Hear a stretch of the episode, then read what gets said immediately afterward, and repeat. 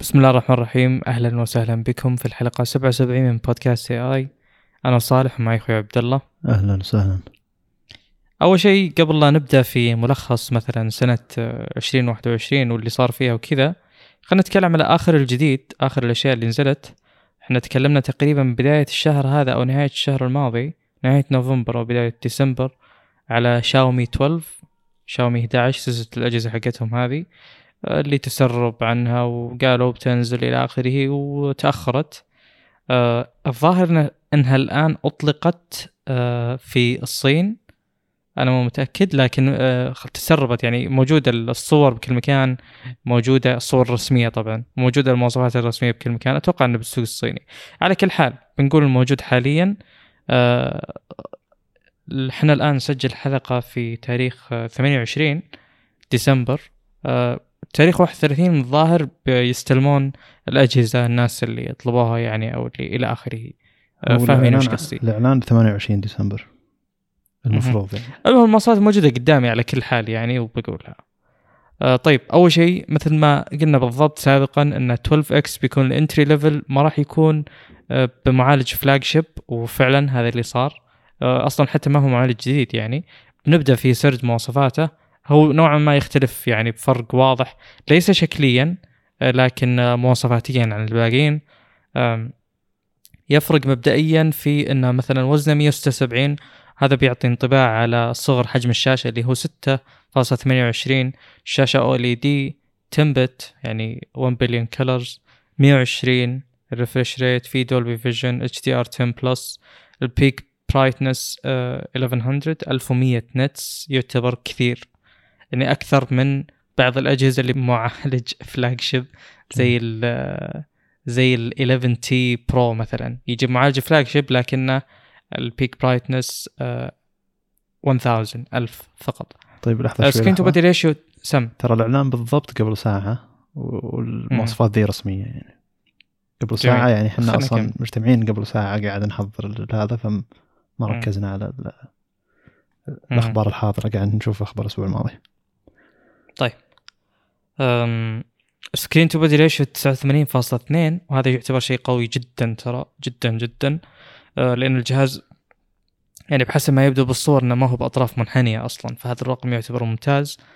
ال resolution مثل ما هو متوقع بهذه الأجهزة بيكون ب full HD plus 1080 ب 2400 screen ال aspect ratio 20 9 ال PPI 419 يجي بال MIUI 13 آخر إصدار اللي تكلمنا عنه كثير. أندرويد 12 طبعا. أه تكلمنا إنه مو شرط MIUI 13 يجي مع أندرويد 12 لكن في هذه الحالة يجي معه. أه 870 المعالج. أه ما هو معالج flagship ولا هو معالج جديد. وبسبعة نانو مو خمسة نانو. فهذه النقطة يعني لابد إنها تكون بالحسبان. أه لحظة هذا الحين بالضبط؟ إحنا نتكلم على 12 X وتكلمت أنا في الحلقة الماضية أو اللي قبلها على أن ال X غالبا ترمز لشيء أقوى لكن هنا ترمز لشيء أقل. حلو. يبدأ يعني من 128 ثم العادي ثم. ال Pro ال X ثم العادي نعم. ثم البرو بالضبط. جميل. بالضبط. أنا ببدأ فيها كذا من أقل واحد لأعلى واحد. التخزين 128 8 256 8 256 12 وهذه يعني جدا مفاجاه صراحة إنه مو معالج flagship و12 جيجا RAM هذا شيء أنا شخصيا أول مرة أشوفه. UFS 3.1 وهذا شيء جيد. آه الكاميرات متشابهة فيما بين الأجهزة كلها. آه بقولها على كل حال ال wide كلهم نفس ال آه، نفس ال يعني الأرقام كميجا بكسل وفتحة عدسة لكن يفرق آه، المستشعر والله أعلم. آه، خلينا نتكلم على الكاميرا الأساسية في 12 X ثم بجي للباقي 50 ميجا بكسل 1.9 26 ملي ال focal length فيها OIS. الكاميرا الثانية اللي هي ultra wide 13 ميجا بكسل 2.4 فتحة العدسة 12 ملي ال focal length 123 الزاوية. الأخيرة telephoto macro خمسة ميجا بكسل خمسين ملي في dual LED flash إلى آخره.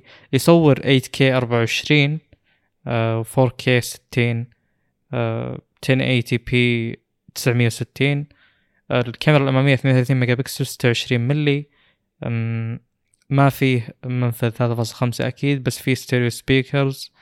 tuned by Harman Kardon هذه ظاهر كل اجهزه شاومي الأخيرة يجي عليها. تقريبا هذه كل المواصفات يعني الرئيسية البطارية 4500 ملي أمبير. آه البصمة تحت الشاشة وهذا الشيء يعني غريب جدا جدا من شاومي إنه مو غريب أنها تحت الشاشة غريب إنه ما تقدر تتوقع هذا الجهاز وين بتكون البصمة فيه. فإلى الآن إحنا مو فاهمين ال 11 T وال 11 T Pro هذه الأجهزة وشو؟ وما هي بالمقارنة بهذا الجهاز مثلا؟ مثل ما قلت بطارية 4500 الشحن 67 واط يعتبر هذا standard الشاحن standard عند شاومي. هذا الشيء يعني لحاله يكفي بإثبات العضلات والقوة. آه، الشحن من صفر إلى 100 في 39 دقيقة فقط. في Power Delivery 3.0 Quick Charge 4 السعر 450 يورو بحسب المعلن. الألوان أسود وأزرق ووردي pink أو زهري أيا كان أيا كانت تسميتك له عندك تعليق ولا أروح لي لا السعر ما ما أعلنوا السعر. 450 يورو قلت لك. جميل جدا. لا الفكرة هنا إن هم خذوا تقريبا ال Poco F 3 وطوروا كل شيء بال Poco F 3 للمعالج. يعني كذا زي اللي تحس إنه مع إنه أغلب 150 دولار تقريبا أو أكثر بعد 200 دولار. لكن الظاهر إنه عجبهم المعالج هذا. والشاشة 12 بت مرة شيء جديد. واظن مرة شيء كبير مو 12 هذا اللي قاعد أقرأه في موقعهم هم نفسهم.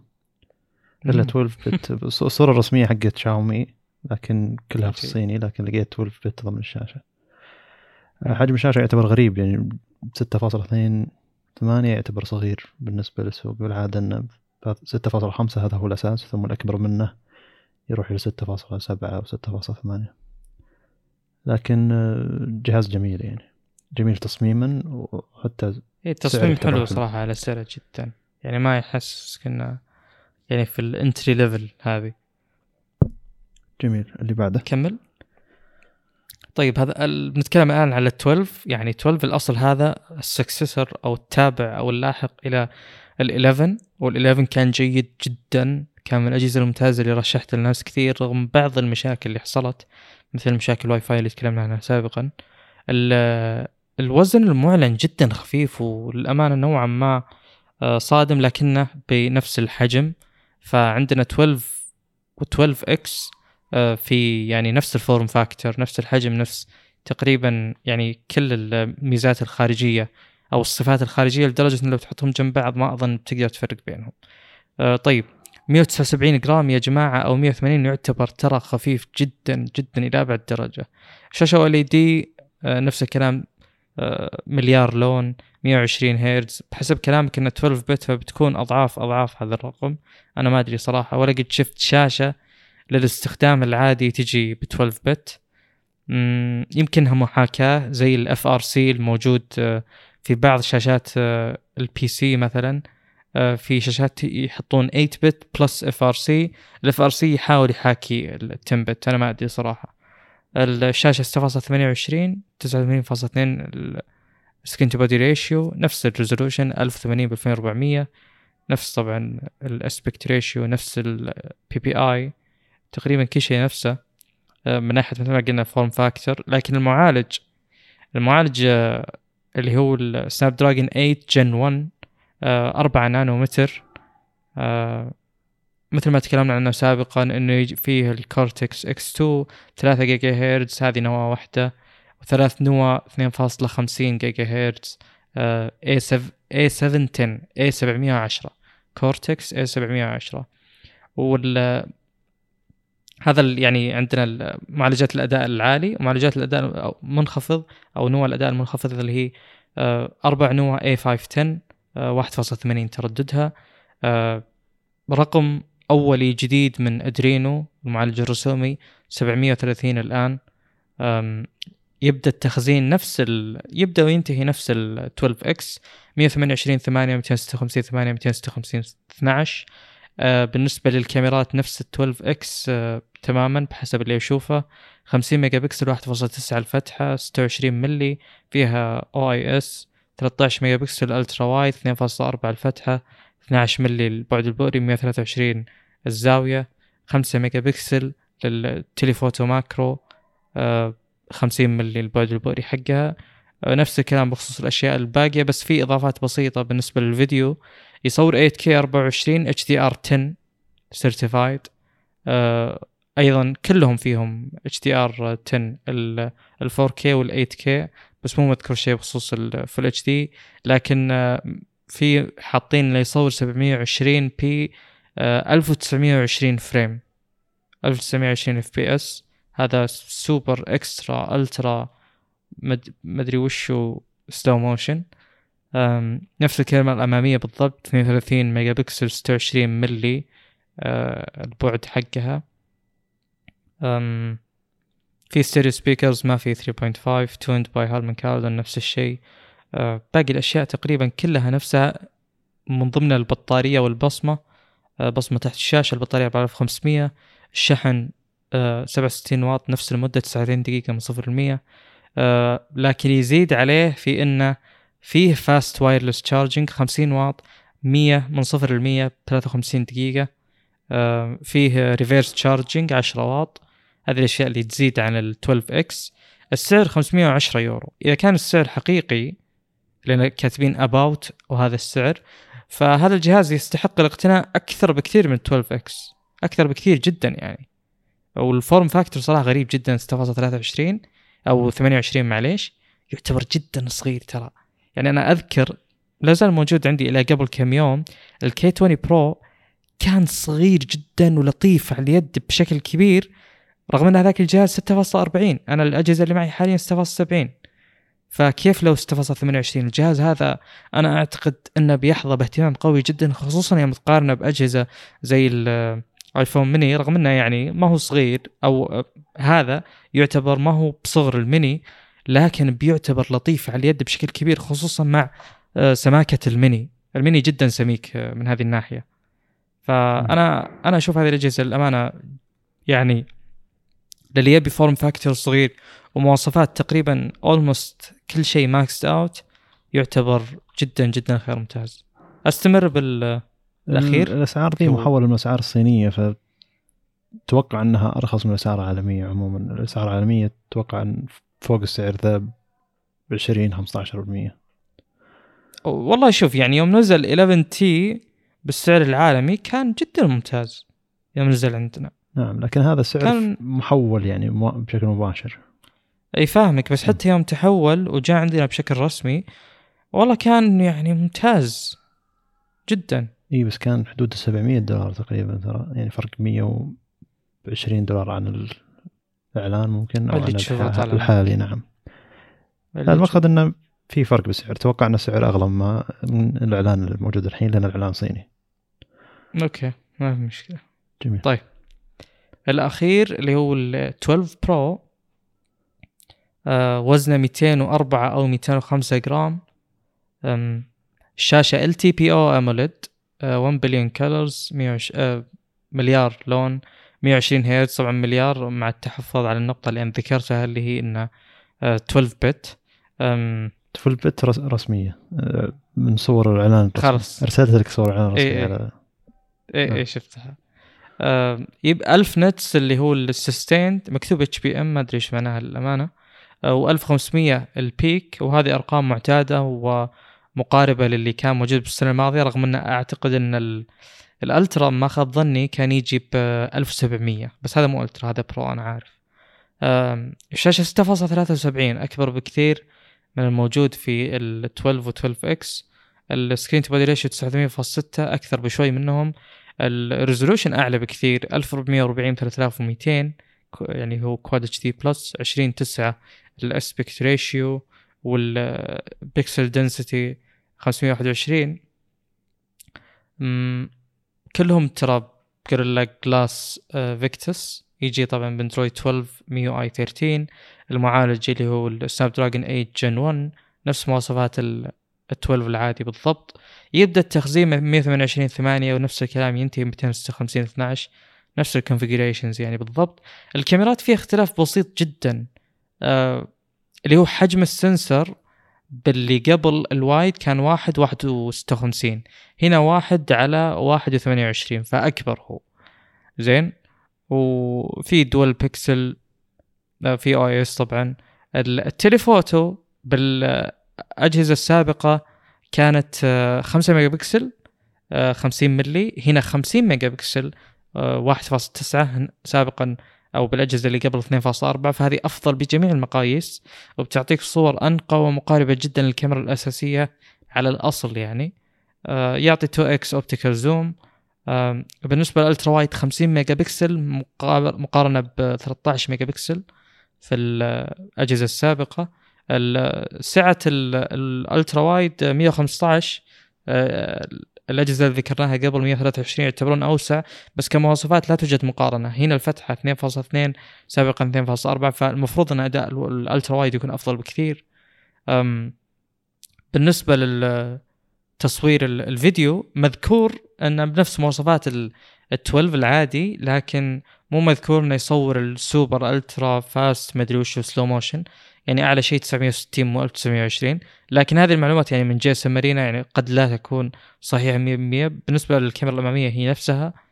آه، باقي المواصفات يعني في stereo speakers نفس الكلام هارمن كاردون ما في 3.5 البطارية 4600 بدل 4500 المستشعر البصمة تحت الشاشة.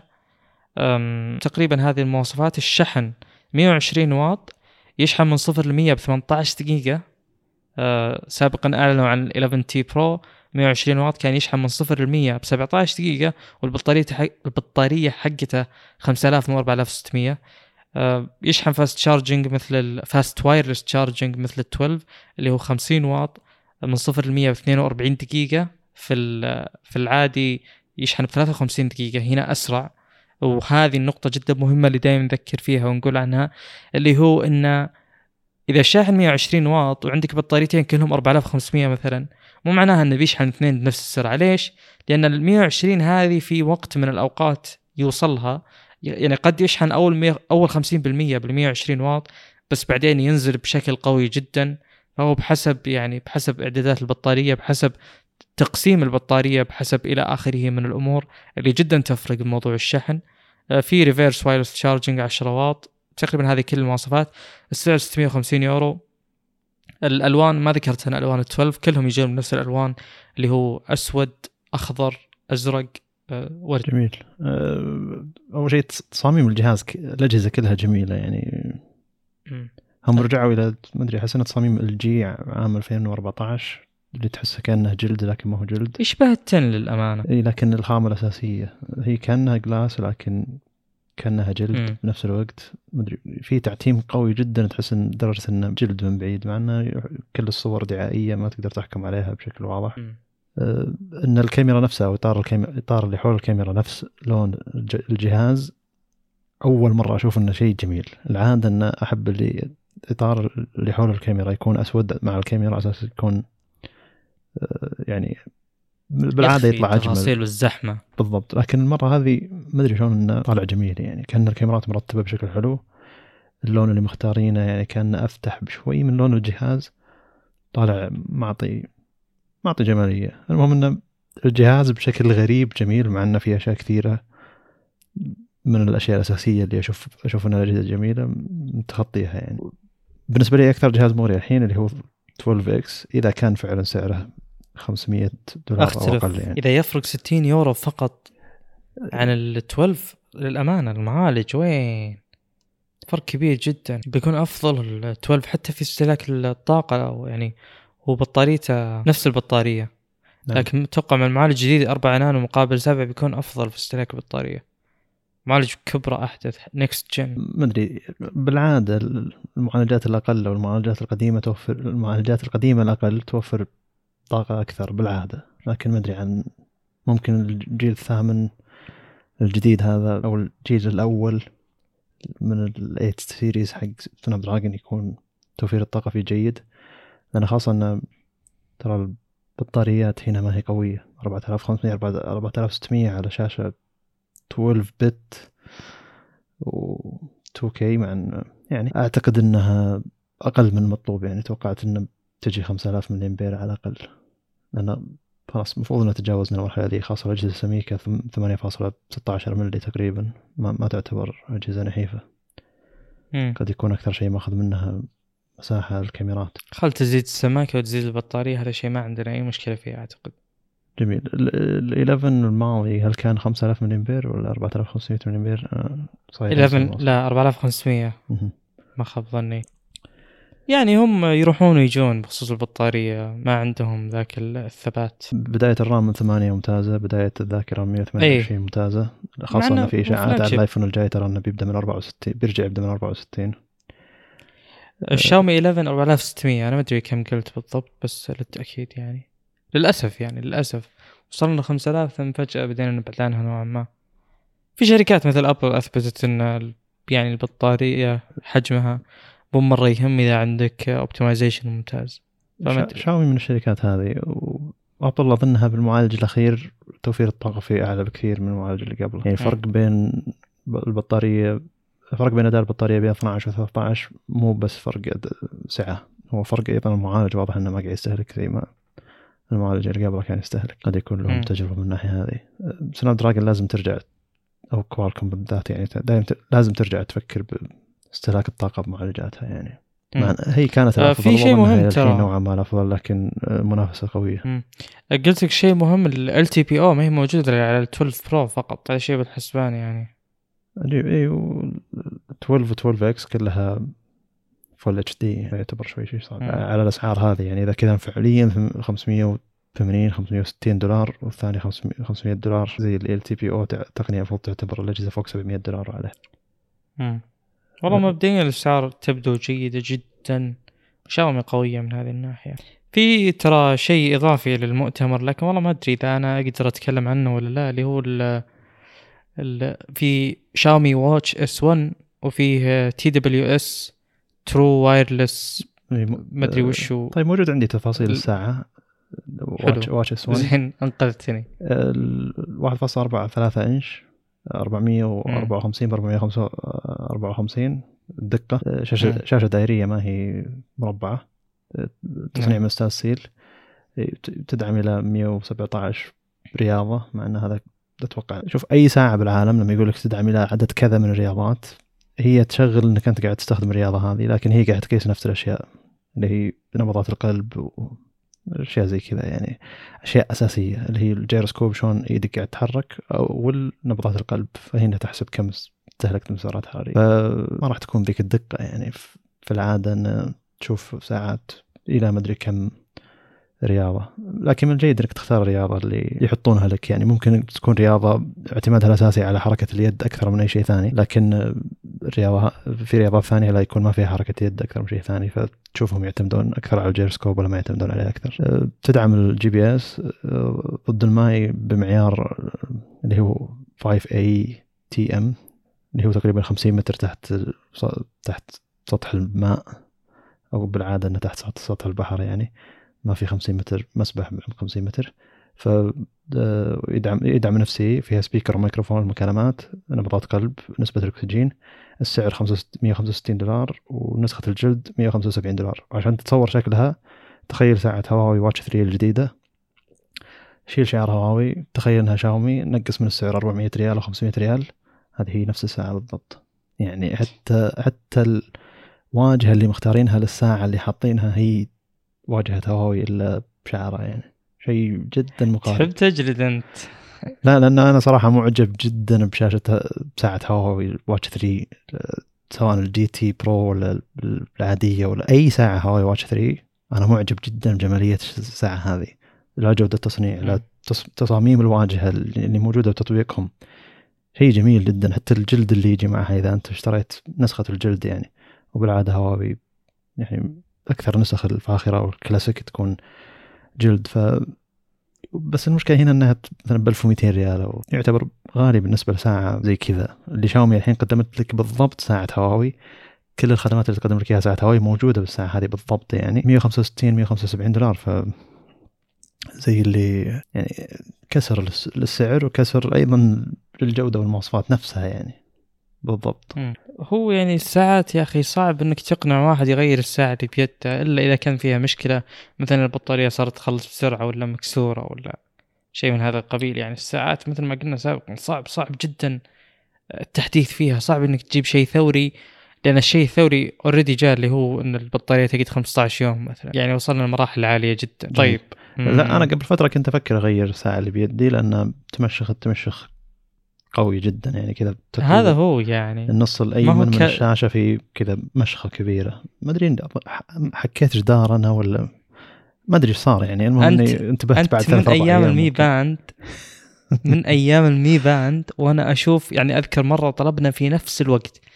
أنت قلت اللي أبي أطلب يلا. يعني يقول لي. قلت لك خلاص اطلب لي معك. واخذنا بنفس الوقت. جيت بعد يمكن شهرين ثلاثة شاشتك ما شاء الله ضبابية حقت الساعة. و...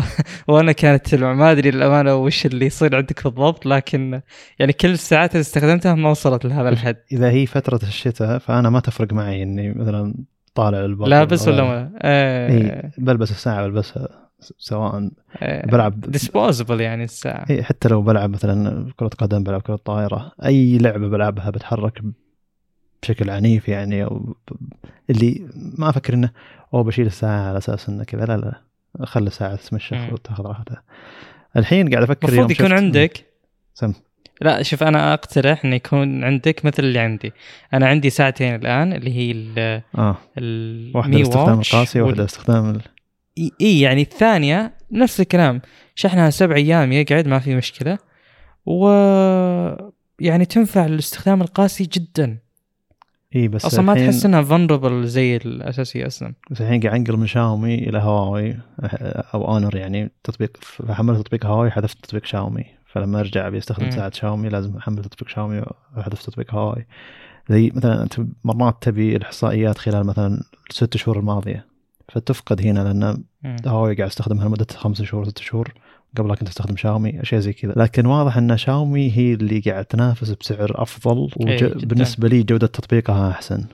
جودة تطبيقها بالنسبة لي أحسن يعني. ففي احتمالية إني آخذ شاومي واتش هذه الدائرية العادية خاصة إن سعرها تقريبا بسوق سعودي 360 ريال مع إنه بالنسبة مع إنه بالنسبة لي أشوف إنها غالية لكن في في جمالية في عنصر جمالية تسوى فرق السعر. هذا نعم. 15 يوم. وما زلت أشوف إن الساعات المفروض إنها تعتبر دائرية. يعني هي صممت دائرية كلاسيكية وما زلت أشوف ان الدائريه هي الأجمل.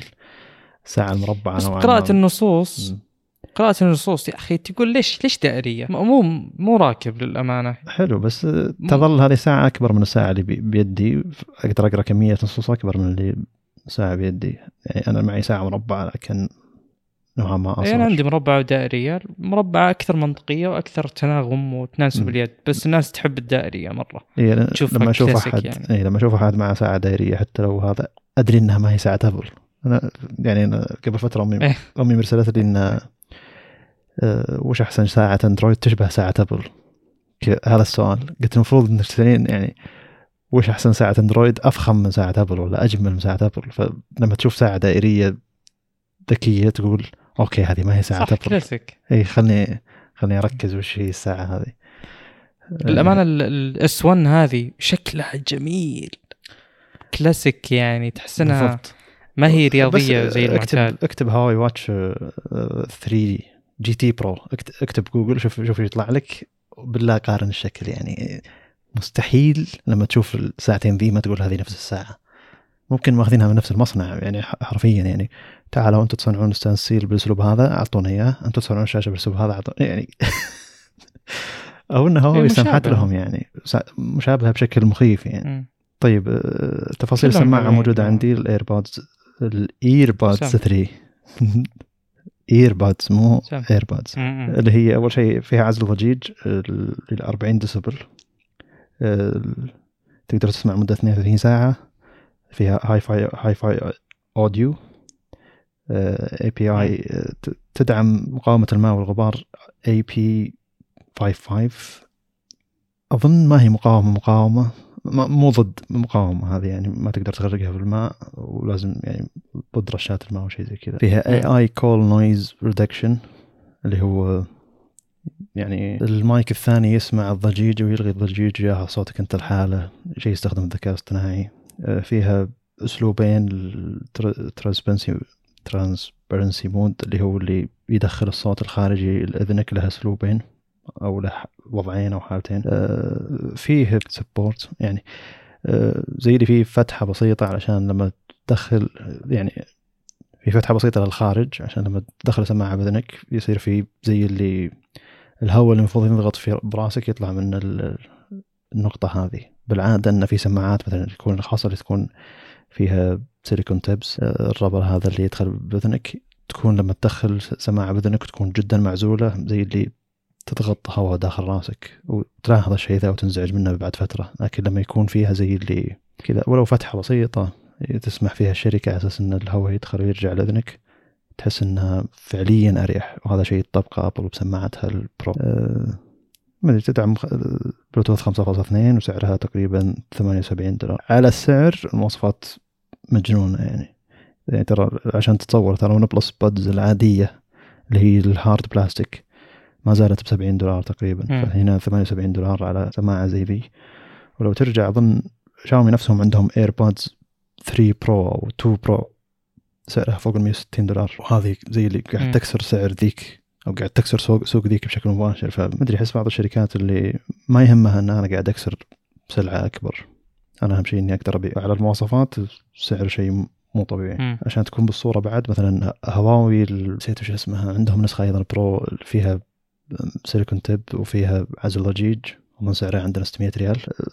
يعني عزل الضجيج أظن 37 ديسبل لكن هنا عزل الضجيج يعتبر أعلى اللي هو 40 ديسبل مع إنه ما يهم كم الديسبل يهم ال frequency response يعني وين والأشياء اللي قاعد يعزلونها. يعني المفروض إنه يأخذون ال high frequency response ولا ال low low frequency frequency response يعني أقصد إنه فيه جزء من الصوتيات هي اللي فيها أصوات المحركات والثلاجة اللي حولك والمكيف.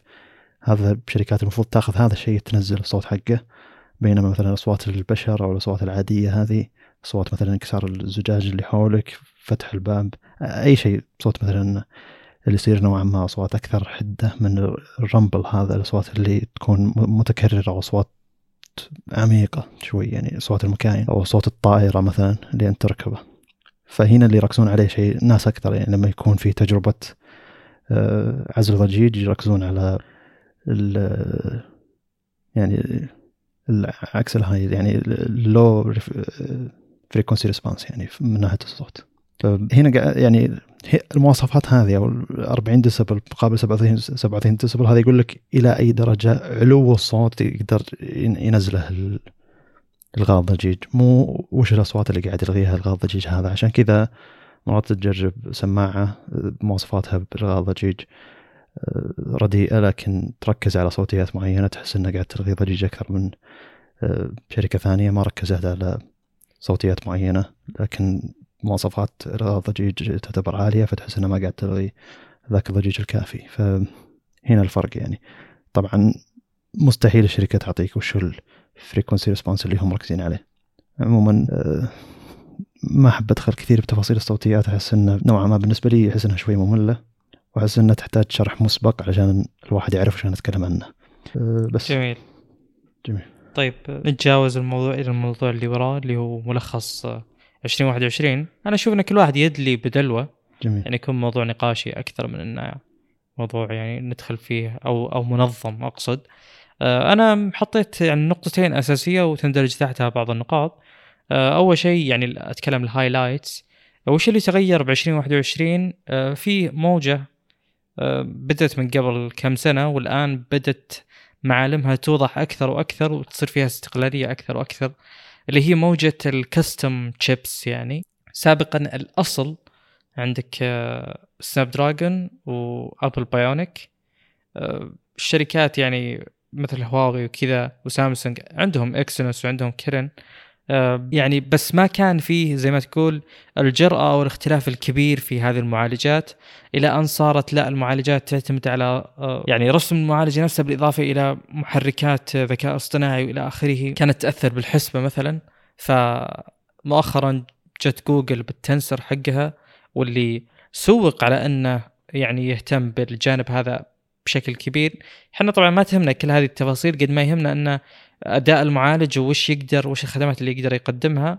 والتنسر طبعا على رغم آه، قلة يعني أرقامه من ناحية مثلا ألعاب من ناحية يعني الأشياء الانتنسيفز للمعالج أو لكرت الشاشة إلا أنه أثبت أنه مثلا قادر على أنه يقدم تقنيات ممتازة زي الموجود بال يعني المميزات اللي بلت ان فيه مثل إزالة بعض الأشياء في الصور.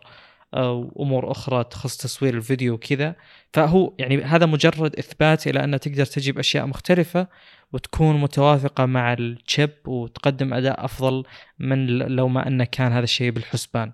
المهم الآن عندنا أكثر من لاعب بالسوق آه يعني آه عندنا الأندرويد بشكل عام فيه سناب دراجون يعتبر هو المثال آه يعني الأكثر توازنا وعندنا طبعا من أبل لا زال نفس الكلام بس إنه أنا اللي بوصله انه بدا الان الموضوع يعني يتوسع وياخذ منحى يعني إن كل يمسك الطريق اللي هو فيه آه ما عاد فيه يعني زي ما تقول تشارك في آه، صنع التقنيات هذه. آه وهذا الشيء يعني ما هو شيء سيء على الإطلاق أو جيد على الإطلاق له إيجابياته وسلبياته مثل تقريبا أي شيء موجود بالسوق. بالنسبة لنا إحنا غالبا الأجهزة بتكون ذات أسعار أعلى السبب طبعا الكلفة. آه يعني كون إن مثلا شركات السيارات ما تشترك بمحرك واحد يصنعونه كلهم يبيعونه كلهم هذا الشيء طبعا بيقلل التكلفة لأن كلهم يتشاركون بنفس المحرك هذا. آه، لكنه يقلل الإبداع والتجديد بشكل كبير جدا. ليش؟ آه، لأن الكل ملزم بشيء واحد. يعني مثلا يعني ما أدري انت توك منتقدني على أني أعطي أمثلة سيارات كثير بس بعطي مثال. ما راح يتغير فيني شيء يعني. مثلا بورشه عندهم فكرة ال flat engines المحركات طبعا هذه موجودة بورشه وموجودة ببعض الشركات الأخرى مثل سوبارو آه اللي بوصله هنا إن ال flat engine هذا وإن المحرك يكون خلف المحور الخلفي خلفه وليس بين المحورين أو أمام المحور الأمامي.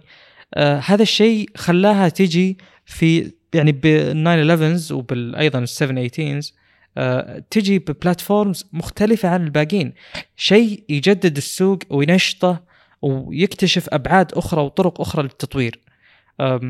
لو كانت الأجهزة كلها بمعالج واحد فغالبا ما راح يجينا شيء خارق للعادة وغير اعتيادي وفكر جديد وشيء يكسر الجمود الموجود بالسوق. فهذا الشيء بيرفع الأسعار ككل لأن مثل ما قلنا التطوير بيكون مستقل. كل شركة بيكون عندها قسم كامل مختص في تطوير المعالج والأبحاث المتعلقة فيه. خصوصا الآن بدينا نكتشف إن أمور الإضافية اللي تيجي على ال SoC اللي هو system on chip زادت مثل اللي هو ال neural engines وكذا. فالأسعار بترتفع لكن غالبا الإبداع بيكون أكثر وأكثر. آه، قد يقول البعض إن الأسعار يعني ما ارتفعت البكسل مثلا العادي سعره 600 دولار يعتبر جدا ممتاز وهذا الشيء صحيح بس أنا أعتقد إن سعره جيد لأن الأسعار السابقة ما كانت منطقية أصلا. كانت الأسعار ترتفع بدون مبرر حقيقي بينما الآن لا في مبرر حقيقي فالأسعار ثبتت على ما هي عليه مع إن الكل كان متوقع إن الأسعار تكون نوعا ما أغلى مثلا 700 أو 1000 دولار أو 800 و 1100 مثلا بين الجهازين. فمثل ما قلت أن اختلاف المعالجات هذه بيجيب لنا أبعاد مختلفة بشكل كبير للسوق آه، تجارب مختلفة للأجهزة آه، ما عاد في شيء اسمه ان النظام مستقر مع المعالج إلى آخره فكل شيء ماشي تمام. لا بدينا نلاحظ اختلافات كبيرة جدا. وعلى نفس النقطة هذه في نقطة إضافية تبعها آه هذا الشيء يعني مجراه وزخمه بيكون جدا قوي فبيأثر على الموجود في سوق الكمبيوترات. مثل ما شفنا بال M1 Pro وال M1 Max رغم إنه يعني أنا ما كان ما كان بالنسبة لي أداء البطارية مثل ما هو متوقع لأن يوم جاء ال M1 كان جدا قوي وفاجأنا. آه الآن لا القفزة ما كان يعني ال wow حقت ال M1 أخذت من ال wow حقت ال M1 Pro و Max لكن يعني بغض النظر عن هذا الشيء آه لا تزال هي خطوات مختلفة جدا عما اعتدنا عليه في السابق. وخطوات هذه زخمها جدا قوي وبيستمر. وهذا التوجه القادم. آه أكيد بيجينا شيء من ويندوز بهذه يعني بهذه المواصفات أو بهذا التوجه رغم ان لا زالت في أجهزة قوي يعني قوية جدا ومنافسة بويندوز بل إنها في بعض الأجهزة بويندوز أفضل كبطارية من ال M1 Pro Max وأفضل أيضا كأداء hardware ي بشكل كامل على الأشياء ال cross platform زي Adobe Premiere وإلى آخره. ف ما أشوف إن المنافسة انتهت لكن بالنسبة على المدى الطويل ابل هي اللي عندها ال head start بهذا الموضوع هي اللي عندها البداية يعني أتكلم إنها تقدمت والخطوة القادمة بتكون أصعب على ويندوز واللي مساهمين بويندوز أكثر ما إنها صعبة على ابل. المهم مقصدي في هذا الموضوع كله أن رجعت التوجهات المختلفة بشكل كبير جدا هذه كانت موجودة بالسابق ثم الناس تحت مظلة x86 توحدت تقريبا ثم الآن بدأت ترجع تختلف. وأنا أشوف أن هذا الشيء جي يعني جيد وشيق جدا بالسوق لكن بيخلي الاختيار علينا كمستخدمين أصعب. آه، سابقا الأجهزة كلها تقريبا نفس الأداء اللي بيفرق أداء الكاميرا أداء الشاشة. آه، الآن لا ممكن يجيك جهاز بشاشة خرافية جدا كاميرا خرافية بس الأداء سيء. سابقا تقريبا كل ال flagships بنفس المعالجات. فيعني الحيرة علينا بتكون أصعب. النقطة الأخيرة اللي عندي نقطة منفصلة عن المعالجات نفسها. خلني بعلق على سام. على الماك مقابل الأجهزة الباقية.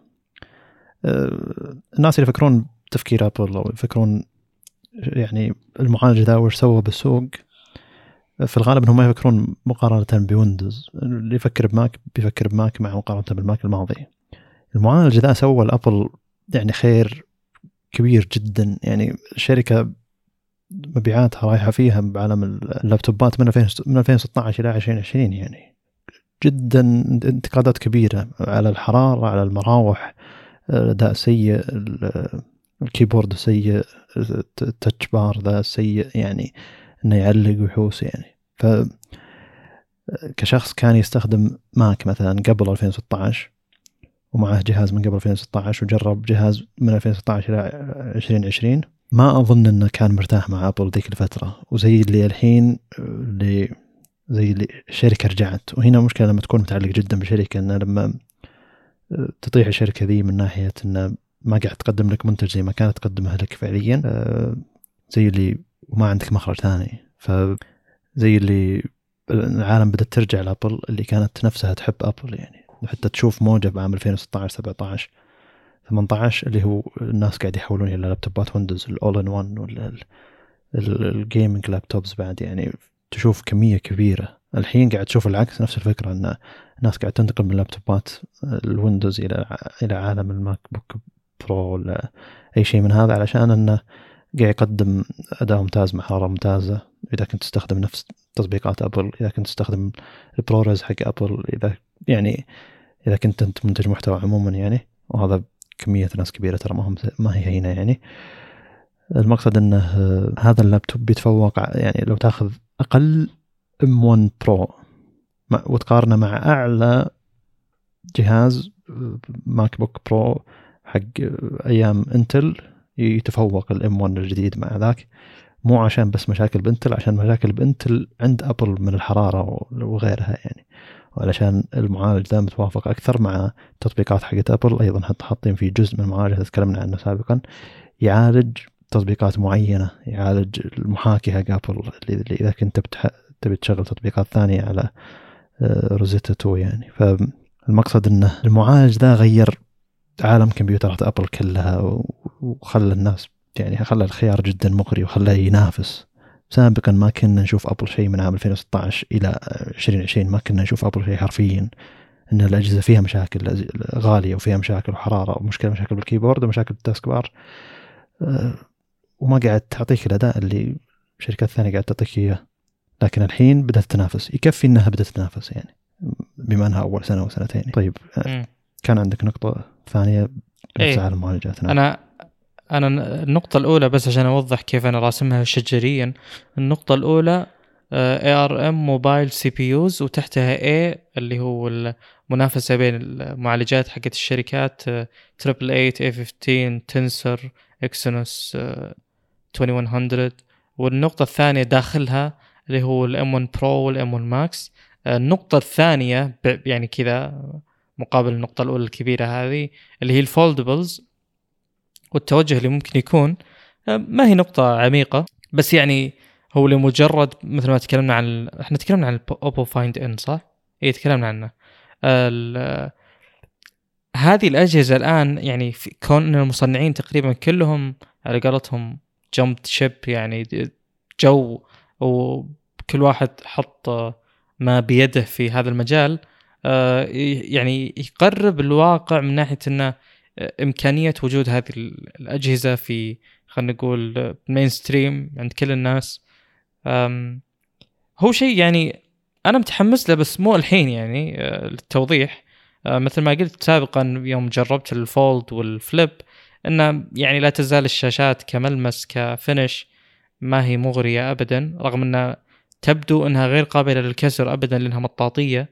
لكن آه، نوعا ما بدري عليها بس إن الشركات وتوجهها إلى هذا المجال وإلى ال foldables يوضح لك قد إيش إن ال foldables قد تكون هي ال mainstream مستقبلا رغم نوعا ما استبعادي لهذا الشيء.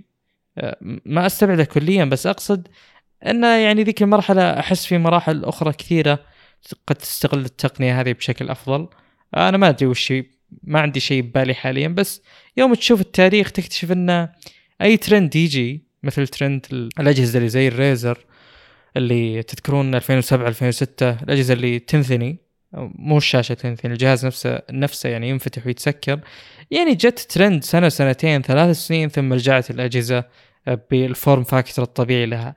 فأنا ملاحظ ان على على مدى 18 سنة تقريبا تاريخيا مهما جاء ترند يغير ال form factor المستطيلي هذا إلا أن ال form factor المستطيلي يرجع. فأنا ما أعتقد إنها تكون mainstream يعني هذا الشيء ما هو من عادة يعني التاريخ لأن التاريخ غالبا يفضل الأشياء الاعتيادية اللي استعمالها معقول ومنطقي. إحنا الآن في خلينا نقول قعر الاطلاع التقني إحنا والمستمعين. يعني كل شيء جديد نشوف وش هو وش وضعه وش فيه. لكن مو كل الناس زينا طبعا ولا راح يجي الوقت اللي كل الناس تكون كذا. فلذلك هذه الأشياء يعني بتنتشر بشكل كبير لكن ما أتوقع إنه يصير أو تصير هي الأساس يعني. آه، الحياة الواقعية ما هي sci-fi movie ما هي فيلم آه، خيال علمي عشان هذه الأشياء ال foldables تكون شيء حقيقي. آه، لكنها بتنتشر والله أعلم. وال concept هذا مثل ما قلت انه يعني ال concept جيد لكن على جوالات قد ما يكون هو الشيء المغري جدا. يعني قد يكون أكثر إغراء على لابتوبات مثلا أو على rollable شاشات كبيرة rollable أو إلى آخره. طيب بما أنا قاعد أتكلم عن ال foldable بعطي إحصائيات جميلة عن ال foldable عموما يعني. أول شيء إن ال foldable كاملة ارتفعت من السنة الماضية للسنه هذه 232% من ناحية كمية الأجهزة اللي تم شحنها يعني. تقريبا كان السنة هذه في 7.5 مليون جهاز قابل للانثناء أو foldable آه، شحن علشان يباع يعني. ف هذه الإحصائية رقم واحد. إحصائية رقم اثنين إن الزي فليب 3 هو أفضل أكثر جهاز مبيعا كفولدبل فون السنة هذه. مسيطر على 85% من السوق. بعدين تجي هواوي ب 10% من السوق. ثم الباقي يتقاسمون باقي الأجهزة. أظن هواوي عندها جهاز واحد قابل للانثناء في عندها جهاز ثاني آه، أعلنوا عنه نفس الفكرة مشابه للزي فليب يعني لكن ما في أي آه، تفاصيل كبيرة عنه أو ما أدري إذا كان بيوصلنا أو ما يوصلنا يعني. والمشكلة هواوي يعني مشكلة معروفة يعني ف مو لازم نتكلم عن هذا الشيء يعني. أه شيء ثاني إن سامسونج نفسها ارتفع عليها الطلب آه، السنة هذه 83% من السنة الماضية. بس السنة الماضية صنعت تقريبا 3.2 مليون شاشة قابلة للانثناء السنة هذه صنعت 10.4 مليون شاشة قابلة للانثناء هذا اللي هي تستخدمها واللي أيضا تعطيها الشركات الثانية طبعا 10.4 من آه، من هذه الشاشات استخدم منها سبعة ونص مليون خلال السنة. طبعا الكمية الباقية أيضا هي مصنعة هي فممكن تستخدم السنة الجاية تستخدم السنة اللي بعدها. المهم أن الكمية اللي باقية أيضا ناويين ناويين يستخدمونها على أجهزة يعني مو أن صنعت ولا بيعت أو صنعت الشاشات ولا وضعت على أجهزة ولا شيء زي كذا. واضح أن الفكرة الأكبر الفليب أكثر من فكرة الفولد. هذه هي اللي ماشية أكثر. ممكن عشان السعر نفس الفكرة عشان يعني ب 1000 دولار مقابل 1500 1400 دولار 1400 و 1800 دولار الفولد. أظن أول ما بدأ كان 1800 والحين وصل 1500 ما أدري كم السعر بالضبط لكن ممكن عشان السعر يكون الزي فليب هو أكثر مبيعا. لكن هذه هي الفكرة الدارجة أكثر. واتكلم عن ناس كثير يستخدمون الجهاز نفسه أيضا محبي أبل يعني في يوتيوبر من محبي أبل بشكل كبير آه، أغراهم الجهاز هذا علشان صغر الحجم وعشان مقاومته للصدمات. يعني إن الجهاز مهما يطيح منك ينثني قبل لا يطيح أو إنه طاح منك هو من هو وأنت ثانية يعني فمستحيل الشاشه اللي داخل تنكسر يعني أذكر إنه كان في واحد من اليوتيوبر اللي ماسك الجهاز ويصفقه بطبلون السيارة. ثم يذبه كذا على زجاج السيارة ويطيح. يعني زي اللي شوفوا الجهاز يتحمل. أغلب الناس يتوقعون انه جهاز ما هو بذاك التحمل. طبعا أول ما طاح الجهاز آه، انصفط على نفسه يعني. آه، زي اللي هو يبي الجهاز ينثني يعني. زي اللي اي أي طيح له. وده ينثني الجهاز. فهذه إحصائيات جميلة صراحة للفولدبلز وبتخلي التصنيع أكثر وبتخلي السعر يرخص أكثر وأكثر يعني. سابقا سامسونج كانت تصنع نفسها بس الحين قاعد تصنع نفسها وشركتين ثلاثة ثانية. جميل إنك تسمع التطور حتى في التصنيع والكميات. والمصلحه للجميع طبعا مثل ما دائما نذكر. آه، كون إن سامسونج تصنع للجميع هذا الشيء يعني أن التقنية بتوصل للجميع لكن بنفس الوقت يعني إن قد الابتكار يقل ما أتكلم ان سامسونج غير مبتكرة لا ابدا بس أتكلم إن ال approach بيكون واحد. سامسونج من أول ما بدأت في هذا المشروع مشروع ال Fold اللي ينباع بالسوق آه، وهي ماشية على نفس الشيء. الشركات الأخرى مثل آه، مثلا هواوي يوم جت بالشاشة الخارجية يختلف وضعها بالإضافة إلى مدري من نسيت بس مقصدي إنه يعني سامسونج يعني غالبا نتوقع إن هذا الابروش بيستمر ما راح يتغير. فمثل ما قلت شركة واحدة تصنع للجميع الأسعار جميعا تنخفض. بنفس الوقت آه، الأفكار واختلافها بتقل. جميل. باقي شيء عندك عن ملخص السنة؟ يعني ما في أشياء واضحة للأمانة أقدر أتكلم عنها بشكل تفصيلي. تقريبا هذا كله. إذا طيب طرأ شيء ذكرته خلينا نعطي إحصائيات بسيطة عن الهواتف الذكيه أول شيء الشركات اللي مسيطرة على الهواتف الذكية من ناحية المعالجات. وش أكثر شركة معالجات تبيع في قسم الهواتف الذكية؟ بأبدأ من عام من الربع الثاني من 2020 كان 31% كوالكوم 30% MediaTek 12% Apple ثم تجي Unisoc ثم تجي سامسونج. بعدين هواوي كانت 14% ماخذة من السوق. هواوي قاعد تنقص إلى أن الربع الثالث من 2021 عندها 2% من السوق. من الربع الثالث من 2020 MediaTek 33% و Qualcomm 28% Qualcomm بين 28 و 30% خلال الأرباع ذي الباقية كلها إلى الربع الثالث من 2021 لكن يعني هي هي ربع تنزل ربع تصعد. الربع اللي تصعد فيه اللي هو الربع اللي ينزل فيه أجهزة الأس من سامسونج.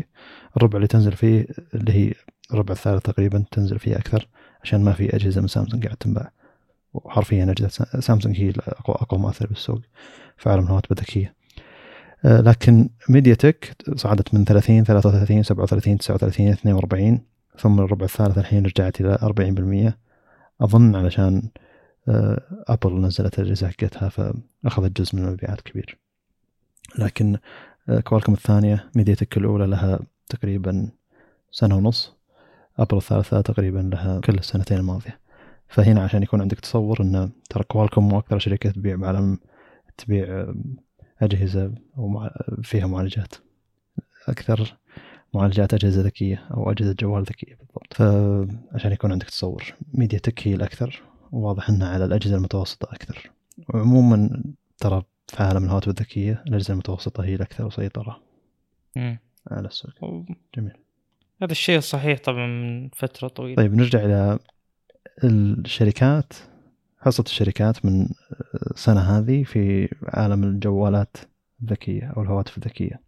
الربع الأول كانت سامسونج 12% أبل 17% شاومي 14% فيفو 10% أوبو 11% 26% متقاسمين الباقي الربع الثاني اللي هو خلاص الناس شرت ال S فنزلت سامسونج إلى 18% ابل إلى 15% شاومي صارت الثانية ب 16% هذه أول مرة شاومي تصعد على أبل تصير ثاني شركة مبيعا في العالم. الربع الثالث اللي هي أجهزة سامسونج تقريبا بدأت ترخص أكثر وأكثر. بدأوا الناس يرجعون يشترونها فصارت 20% أبل 14% رجعت شاومي إلى 13% مرة ثانية. الربع الرابع المفروض أن أبل ترجع تسيطر من جديد. تقريبا توصل إلى 20% إلى الحين ما جت الإحصائيات لكن كل سنة ترجع أبل إلى تقريبا 20 18% إذا نزل الآيفون بالربع الثالث سامسونج ترجع الثاني ثم سامسونج ترجع تسيطر على أول ثلاث أرباع في السنة. فهي دائرة تدور بناء على وش الأجهزة الجديدة اللي نازلة. لكن إن شاومي قاعد تنافس أبل هذه آه، سابقة يعني. إن شاومي رقم واحد أبل رقم اثنين. طبعا آه، ما أدري ليش هنا ما في أي ذكر الهواوي يمكن عشان آخر السنتين الماضية هواوي تقريبا ما هي موجودة. على سيرة بيع أبل يعني ما أدري أنا يعني من زمان يجيني إحساس إن هذه الشركات ابدا ما تراعي الحصة السوقية. يعني ما أتوقع إن أبل تهتم بهذا الشيء قد ما إنه يعني لو, لو تشوف الأرباح فأكيد إن صحيح. أرباحها من الاجهزه الذكيه فقط أعلى وأعلى. فذي الشركات الامانه يعني مثل أبل ما أدري كيف تفكر بالضبط يعني. ما أدري كيف إن ال mainstream الناس غالبيتهم أو يعني لو يعني أنا بس أبي ألقى تبرير كيف مبيعاتهم قليلة بالمقابل تلقى ناس حولك كثير عندهم أبل يعني أكثر ما إنه مفترض يكون. قد يكون لأن الأجهزة تبقى معهم فترة طويلة أنا ما عندي علم أو قد يكون ما عندهم يعني شغف للتغيير لأن الشركة ما تعلمهم وش الجديد أصلا. أنا ما أدري الصراحه إحنا نوعا ما في بس يعني ودي أعرف. إحنا نوعا ما في الشرق الأوسط وعموم العرب يعني خاصة في منطقة الخليج اللي يعني أغلب الناس دخلهم فوق المتوسط أو متوسط وفوق أو حتى اللي دخل المتوسط يقدر يشتري آيفون يعني. في آيفون كثير لكن لما تقيس مثلا العالم العالم يعني هنا الإحصائية العالم والعالم وش أغلبه؟ يعني ترى الهند والصين يعني. والهند والصين ما في ذيك الحصة الابل ذاك السوق يعني. مع إنه لو تلاحظ انه يصير في أكثر جهاز مبيعا تلقى آيفون 11 حق قبل سنتين لكن ما يزال هو مقابل الحصه السوقية الباقي لكل الأجهزة مقابل الشركات لا ما ياخذ ذيك الحصة القوية. وفي مثلا من ديار أوروبا عندك إسبانيا إيطاليا أندرويد رقم واحد يعني بفارق كبير اظن أكثر من 40% من إسبانيا عندهم أندرويد. فيعني في كذا تجيك الديار نوعا ما شاطحة من الناحيه لكن لما أتكلم عن أمريكا الديار اللي تأثير الإعلام الأمريكي لها أكثر والدخل عندها عالي الآيفون عندها مبيعا مبيعاتها كبيرة. عموما ابل نفس الفكرة يعني ترى مو عاجبها جدا المبيعات اللي صايرة. ما, ما عاجبها تردد المبيعات اللي صايرة. يعني الناس ما زالت تشتري الاجهزه نوعا ما القديمة يعني قاعد ترخص بالسعر. فتكلمت أظن قبل سبع حلقات عن أسلوب أبل في تحولها إلى أنها تبي تحول إلى أسلوب subscription أكثر ما أسلوب بيع. لأن أنا صعب يعني أنا أحتاج ميزانية سنوية علشان أقدر اسوق الجهاز تو نازل. بينما أنت لما تشترك ب Apple TV Plus ولا تشترك ب Apple Fitness Plus ولا أي من الخدمات هذه ولا Apple News ولا الحين ما أدري يسموها أظن لهم خدمة كاملة اسمها Apple One أو Apple Plus نسيت شيء زي كذا. اللي أنا أقنعك مرة واحدة وتدفع اشتراك شهري لمدة سنتين ثلاثة أربعة. ما راح أقنعك كل سنة إن الخدمة ذي تستاهل عشان أنت تدفع لها. لا أنت بتدفع لها على طول. خلال الأشهر ما راح ما راح اضطر اني أدفع ميزانية تسويق سنوية ضخمة جدا علشان أسوق الجهاز الجديد يعني. وعلى فكرة يعني سامسونج خلال أظن يعني أذكر إني قرأت إحصائية عن سامسونج عام 2015 إنها دافعة 1 مليار دولار تسويق لاجهزتها هذيك السنة. سامسونج السنة الماضية أو السنة هذه دفعت 2 مليار دولار لتسويق الأجهزة المنحنية فقط أو القابله للانحناء فقط غير اجهزتها الثانية. تخيل يعني هي تبي تغير مفهوم الناس. عن الأجهزة القابلة للانثناء لدرجة أنها دافعة 2 مليار دولار تسويق للأجهزة هذه فقط. هذه سامسونج شركة تقليدية جدا جدا جدا. يعني إلى الآن عندهم سالفة اللي أدفع التسويق. أكيد أدفع التسويق لكن هذا شيء فاد معهم قبل والحين أكيد بيفيد معهم يعني. يعني خاصة خليك من تسويق مثلا شيء موجود بالسوق. جهاز اس مدري كم جديد موجود بالسوق قاعد تسوق المزايا فيه.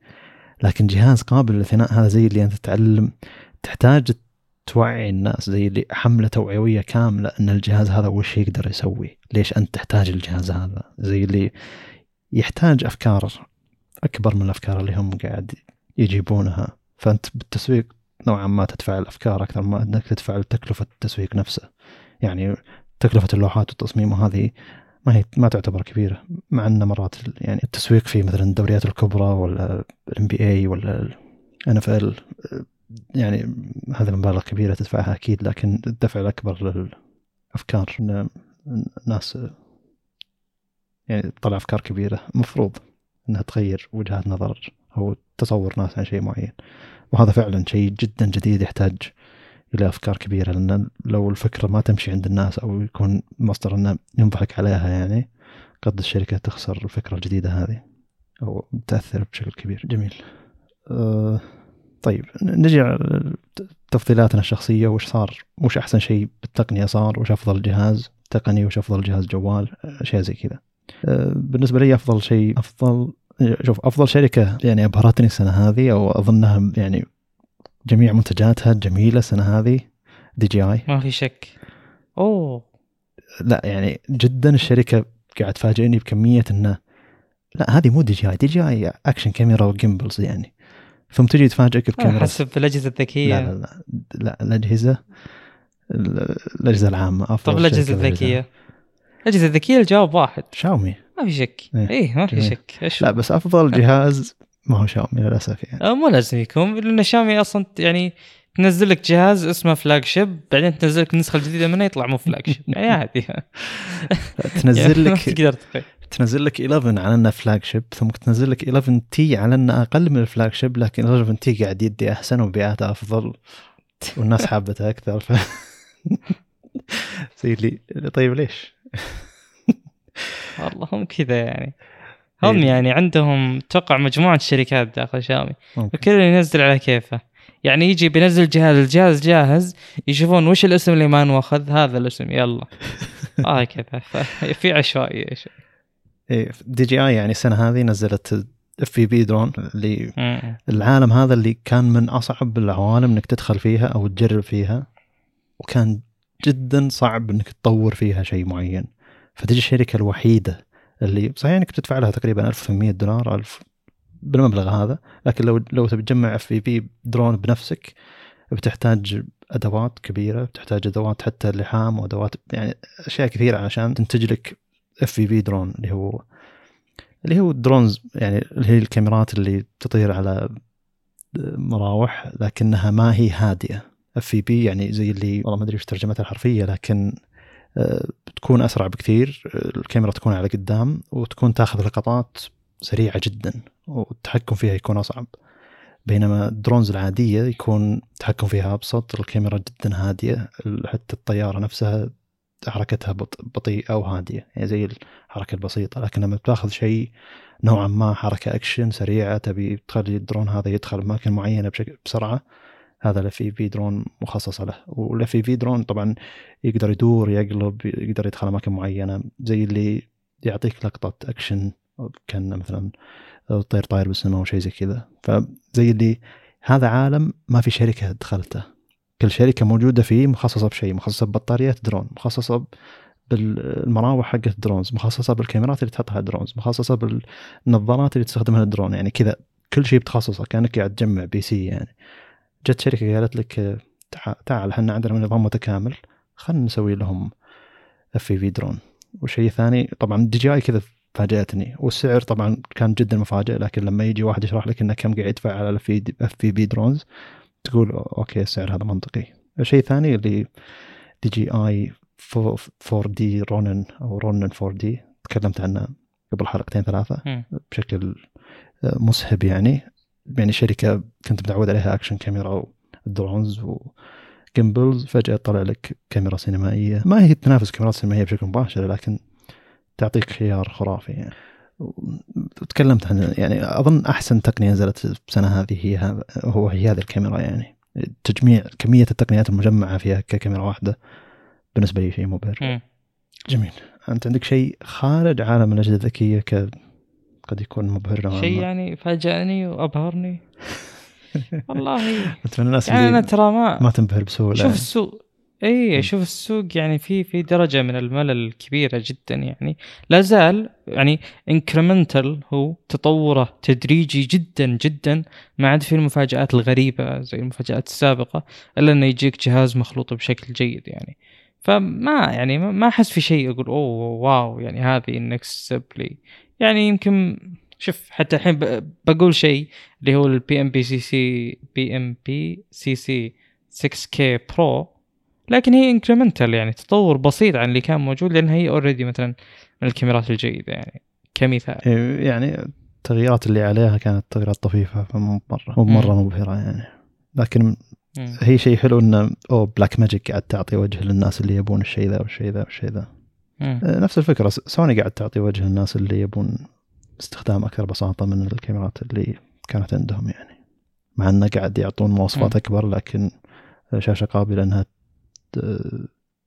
تنعكس يعني و picture profiles أبسط مثل ال S-Cinetone وأشياء زي كذا. اللي ما تحتاج تعدل على الألوان ما تحتاج تسوي كذا ما تحتاج تسوي كذا. الكاميرا تصور 10 bit وحتى لو تبي تعدل على الالوان تقدر لكن بدينا نعدل الألوان بشكل أفضل.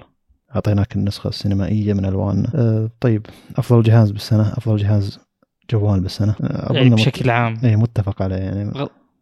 أعتقد Ultra نعم. اي ما في شك. هو مو عشان بس أي. أفضل جهاز يعني جد جهاز أفضل منه كمواصفات جد جد تجهزه أفضل منه ك ممكن كاميرا يعني أفضل منه كبطارية. أفضل.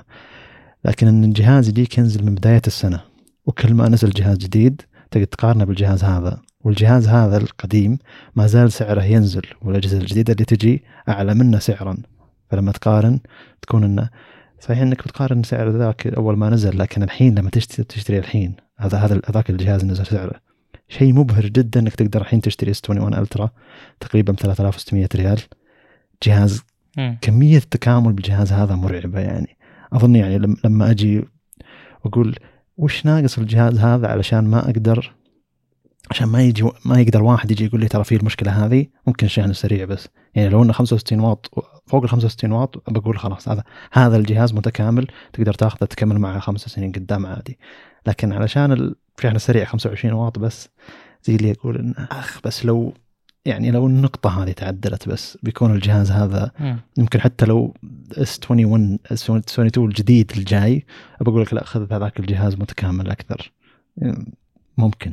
يعني خاصة إذا كان ال S22 بيكون معه آه، قلم ال Ultra بيكون معه قلم وكذا ممكن تنقص البطارية فيه أو تصير فيه من الحوسة هذه. ف ما أدري نشوف.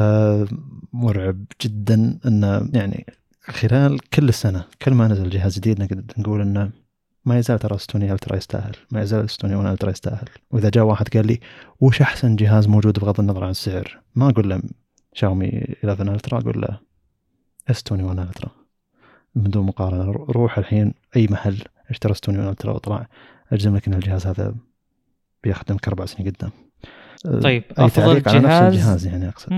يعني هو فعلا الشحن من الأشياء غير جيدة. المعالج إذا كان Exynos غير مرشح. غير كذا الجهاز يعني تجربة تصوير فيديو تجربة تصوير صور يعني عادية آه، شاشة ما يحتاج يعني. بالذات إذا أخذت ال Phantom Black ما أدري شو اسمه. جميل. فما في شك انه جهاز قوي جدا ورقم صعب يعني. طيب الحركة الثانية المفروض نسويها بما إن الحين جبنا 3500 ريال ننزل إلى 2500 ريال إلى 1500 ريال إلى 1000 ريال. كل المفروض انه بكل فئة سعرية نعطي جهاز. طيب 2500 السعر الابتدائي ولا؟ 2500 جهاز حاليا ب 2500 بس 21 العادي يعني. أه، لا لا يعني السعر الابتدائي يعتبر هذا ولا؟ لا يعني إيه هي يعني في ال 2000 جهاز في ال 2000 في ال 1000 جهاز تقريبا تحت ال 1000 لأن عندي جهاز براسي تحت ال 1000 قاعد يلعب مخي مرة. امم يعني 2500 وهذه الأرقام تقريبا أعتقد إن ال 11T خيار قوي. ما أدري إذا في أجهزة نزل سعرها مثل ال S21 Plus إذا كان سعره كذا بيكون شيء قوي يعني صراحة. S21 Plus 3200 امم okay. فأتكلم أنا كسعر الجهاز من أول ما نزل. أعتقد ال 11T Pro هو اللي بياخذ السعر من 2000 ل 3000 يعني. 11 T Pro. أنا اوافقك لكن عندك جهاز عطني مو مشكلة. إي لا مو عندي جهاز أعطيك إياه. أحس الجهاز هذا ما أدري إذا كاميرته كافية ولا لا يعني أحس الجهاز هذا ناقصه كاميرا أحسن. مم. يعني هو كاميرته ما هي ما هي أفضل شيء موجود لكنها عادلة يعني بشكل كبير جدا. يعني إنك تاخذ نفس الكاميرا موجودة على ال S21 Ultra على ال S21 العادي بس طبعا لما تنزل 21 العادي بيجيك بلاستيك Full HD حتى ال 11T Full HD ما راح تلقى جهاز Quad HD بس لما تقارن ال S21 العادي مع ال 11 Pro 11T Pro زي اللي الشحن السريع حجم الشاشة أكبر أفضل يعتبر نوع أكيد. ما أدري والله. أه، أظن جودة ال 11 T Pro أفضل. قد يكون ال 11 T Pro مع أنه كان خيار ال 21 العادي ممكن انحيازية شوي لسامسونج. سامسونج يعني أي شخص معه حق إنه ينحاز للخدمات المقدمة الغير مذكورة على الورق. مثل ecosystem UI خدمات القويه جدا ك software ما تلقى فيه إعلانات ما تلقى شيء ما تلقى فيه شيء. طيب آه، إي ومن الأشياء المزعجة بشاومي مدري إذا كنت أنت للحين قابلتها وما قابلتها اللي هي كمية الإعلانات الموجودة بالنظام. يعني أنا شريت لاختي قبل قبل أسبوعين. شريت لاختي قبل أسبوعين ال Poco 3 6 جيجا RAM 128 ب 1000 ريال كان عليه تخفيض عند مع الجمعة السوداء اللي عندنا يعني. فلما جيت فتحت الجهاز يعني أدخل على بعض الإعدادات ألقى إعلان أدخل على مدري كيف أدخل ألقى إعلان. يعني متصفح متصفح الملفات الرسمي ألقى فيه إعلان مشغل فيديو الرسمي ألقى فيه إعلان. متصفح الصور أو المعرض القى فيه إعلان. فشفت مقطع يوتيوب اللي يشرح شلون تشيل إعلانات. طلع إنه في كل إعداد من الإعدادات هذه لازم لازم تشيل خيار إنه يحط إعلان. تقريبا مقطع مدته تقريبا 12 دقيقة. يشرح تقريبا سبع أماكن تقدر لازم تلغي فيها الإعلانات عشان يكون خلاص الجهاز ما فيه إعلانات. بينما أظن سابقا مع الميو آي 11 كان اظن زر أو زرين داخل إعدادات النظام تلغي الإعلانات الموجودة من شاومي ما كانت تجربة جيدة لكن هذا شيء تسويه مرة واحدة مقابل إنك قاعد تدفع سعر أرخص. يعني هم عكس Kindle مثلا أمازون Kindle لما تشتري عندك خيارين. أما إنك تدفع 20 دولار زيادة بدون الجهاز يجيك بدون إعلانات أو تدفع 20 دولار أقل الجهاز يجيك بإعلانات.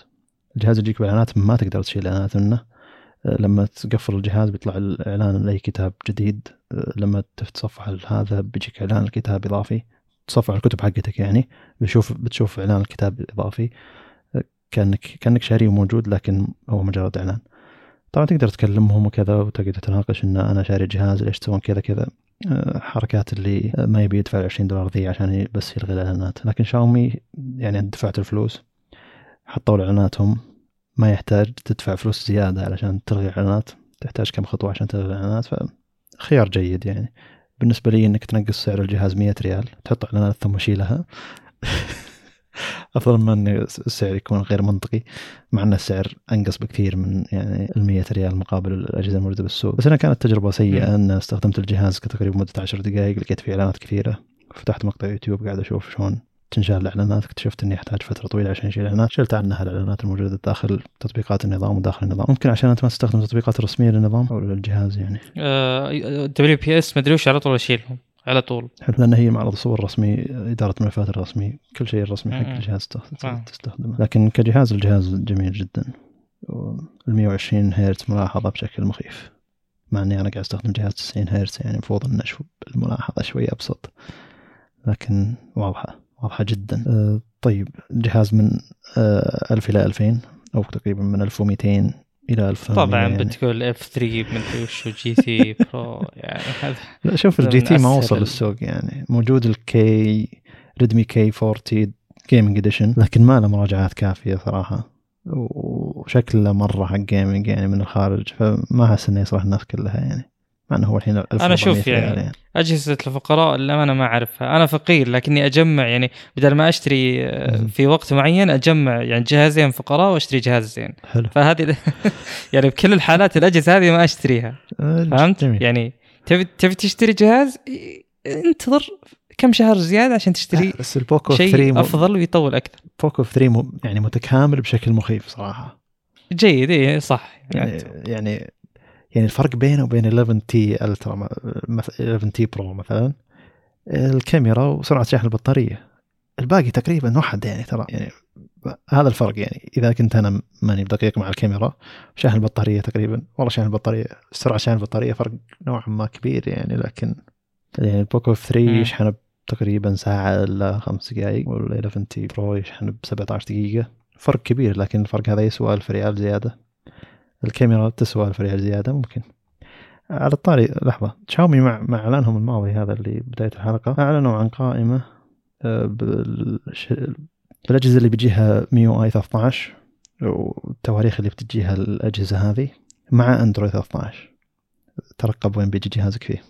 أول شيء اليوم اليوم بتوصل لل Mi Mix 4 ال 11 Ultra 11 Pro 11 عادي 11 Lite 5 G K 40 Pro و Plus وال K 40 اللي بيوصلهم من آه، شهر واحد إنجليزي إلى شهر أربعة يعني نعتبر الربع الأول من السنة اللي هو ال K 40 الباقية ال K 30 S شاومي 10 بكل إصداراته 10 Pro 10 Ultra 10 T بكل إصداراته ال K 30 بكل إصداراته 11 T 11 T Pro F 2 Pro F 3 F 3 GT F 3 بكل إصداراته X 3 بكل إصداراته.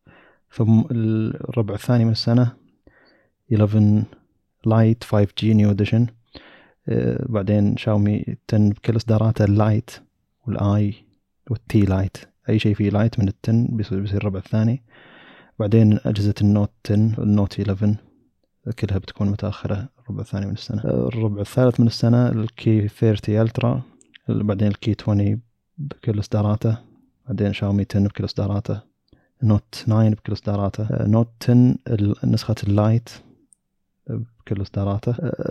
بعدها أجهزة Redmi وحوسه بعدين أجهزة ال Poco الرخيصة ال X 3 M 3 M 2 C 3 طبعا في بيتا بتنزل مسبقا نوعا بعض الأجهزة لكن ما, ما راح ندقق على البيتا.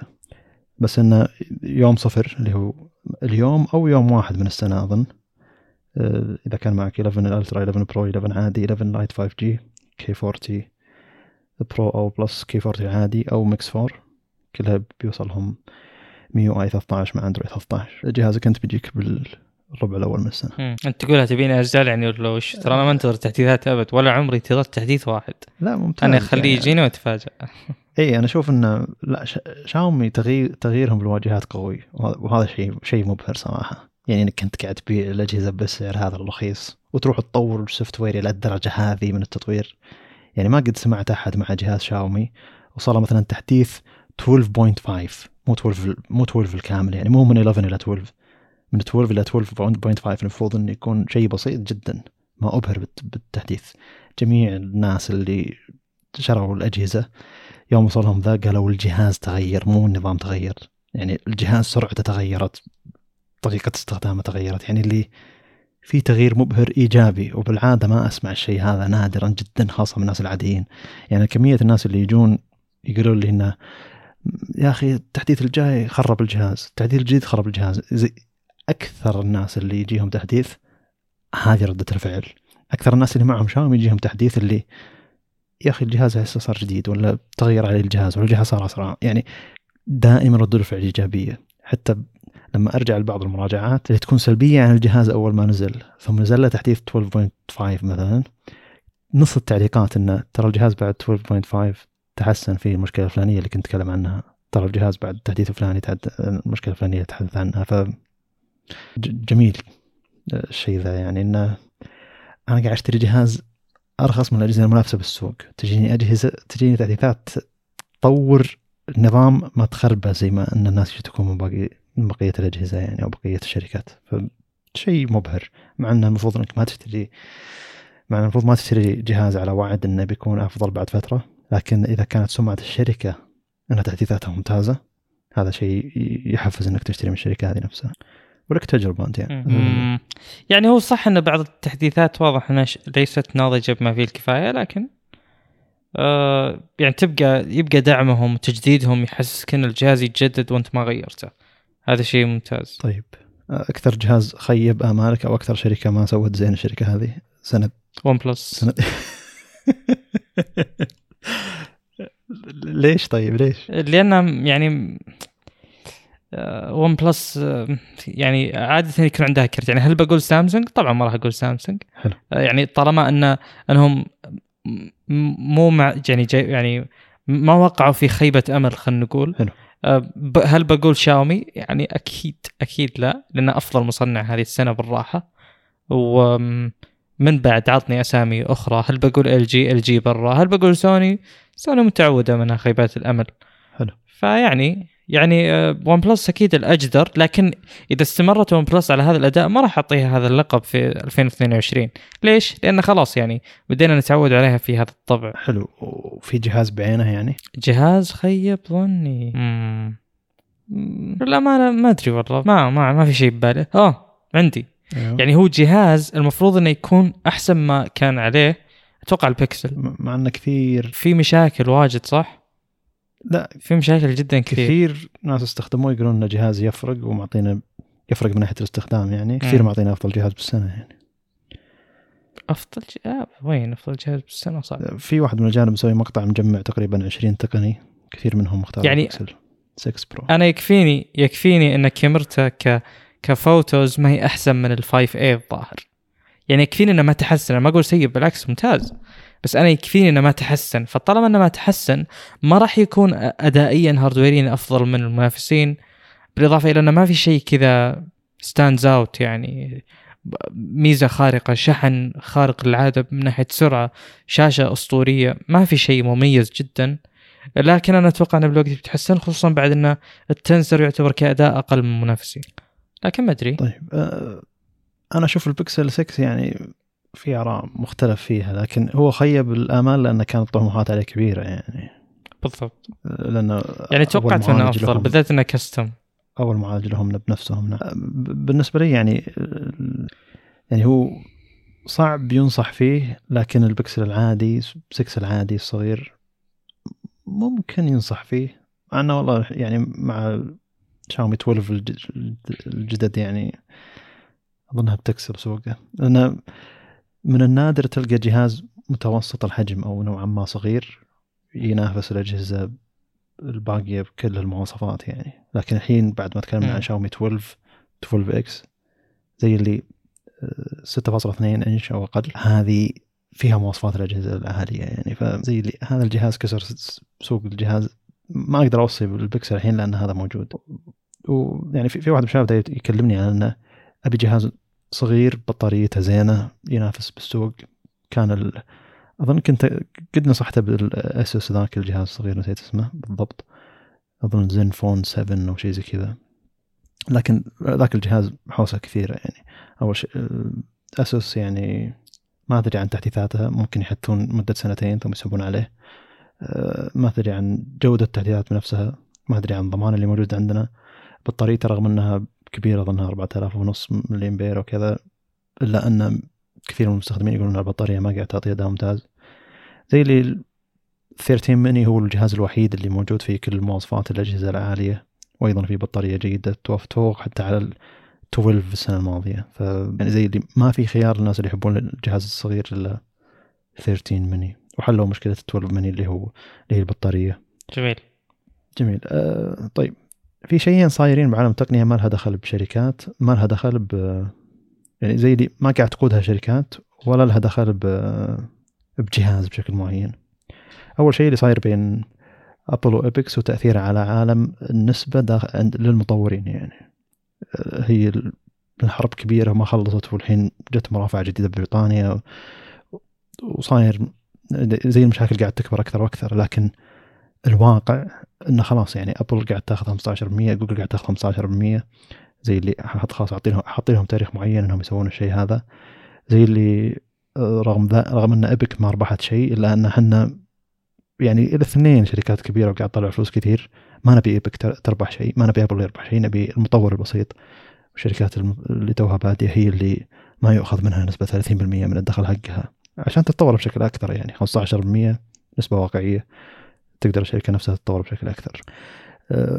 ويندوز 11 إلى الحين ما في أي تصورات عنه. آه، دعم تطبيقات أندرويد والأشياء هذه إلى الحين ما أدري عنها وش صاير عنها. هذا شيء يعتبر شيء بالنسبة لي مخيب للامال خلال السنة هذه. إنه آه، تكلمنا عنه كثير ونزل النظام ولا جاء أي تصور وأي فكرة عنه. مع اني كنت متحمس كثير أشوف شلون تطبيقات أندرويد تشتغل داخل ويندوز هل جودة معينة؟ أقدر أقدر أغير بحجم التطبيق بشكل معين ولا لا؟ يعني أبي أشوف التطبيق شلون صاير. أبي أشوف تطبيقهم تشغيل التطبيقات شلون صاير يعني. آه هذه هذا من الأشياء الحلوة اللي صايرة. الشيء آه الحلو الثاني اللي صاير بعالم آه بشكل عام اللي هو right repair الحركة اللي صايرة من ناحية إن الناس يبون يقدرون يصلحون أجهزتهم بأنفسهم. ومنها اللي صارت إن أبل صارت تبي تبيع قطعها الأساسية للناس بشكل رسمي عشان تقدر أنت تغير قطعك بشكل رسمي. آه، من من الأشياء هذه اللي صارت اللي جزء من الشركات اللي حركت السوق في شركة اسمها Framework شركة مسوية لابتوب تقدر تغير كل شيء فيه حرفيا.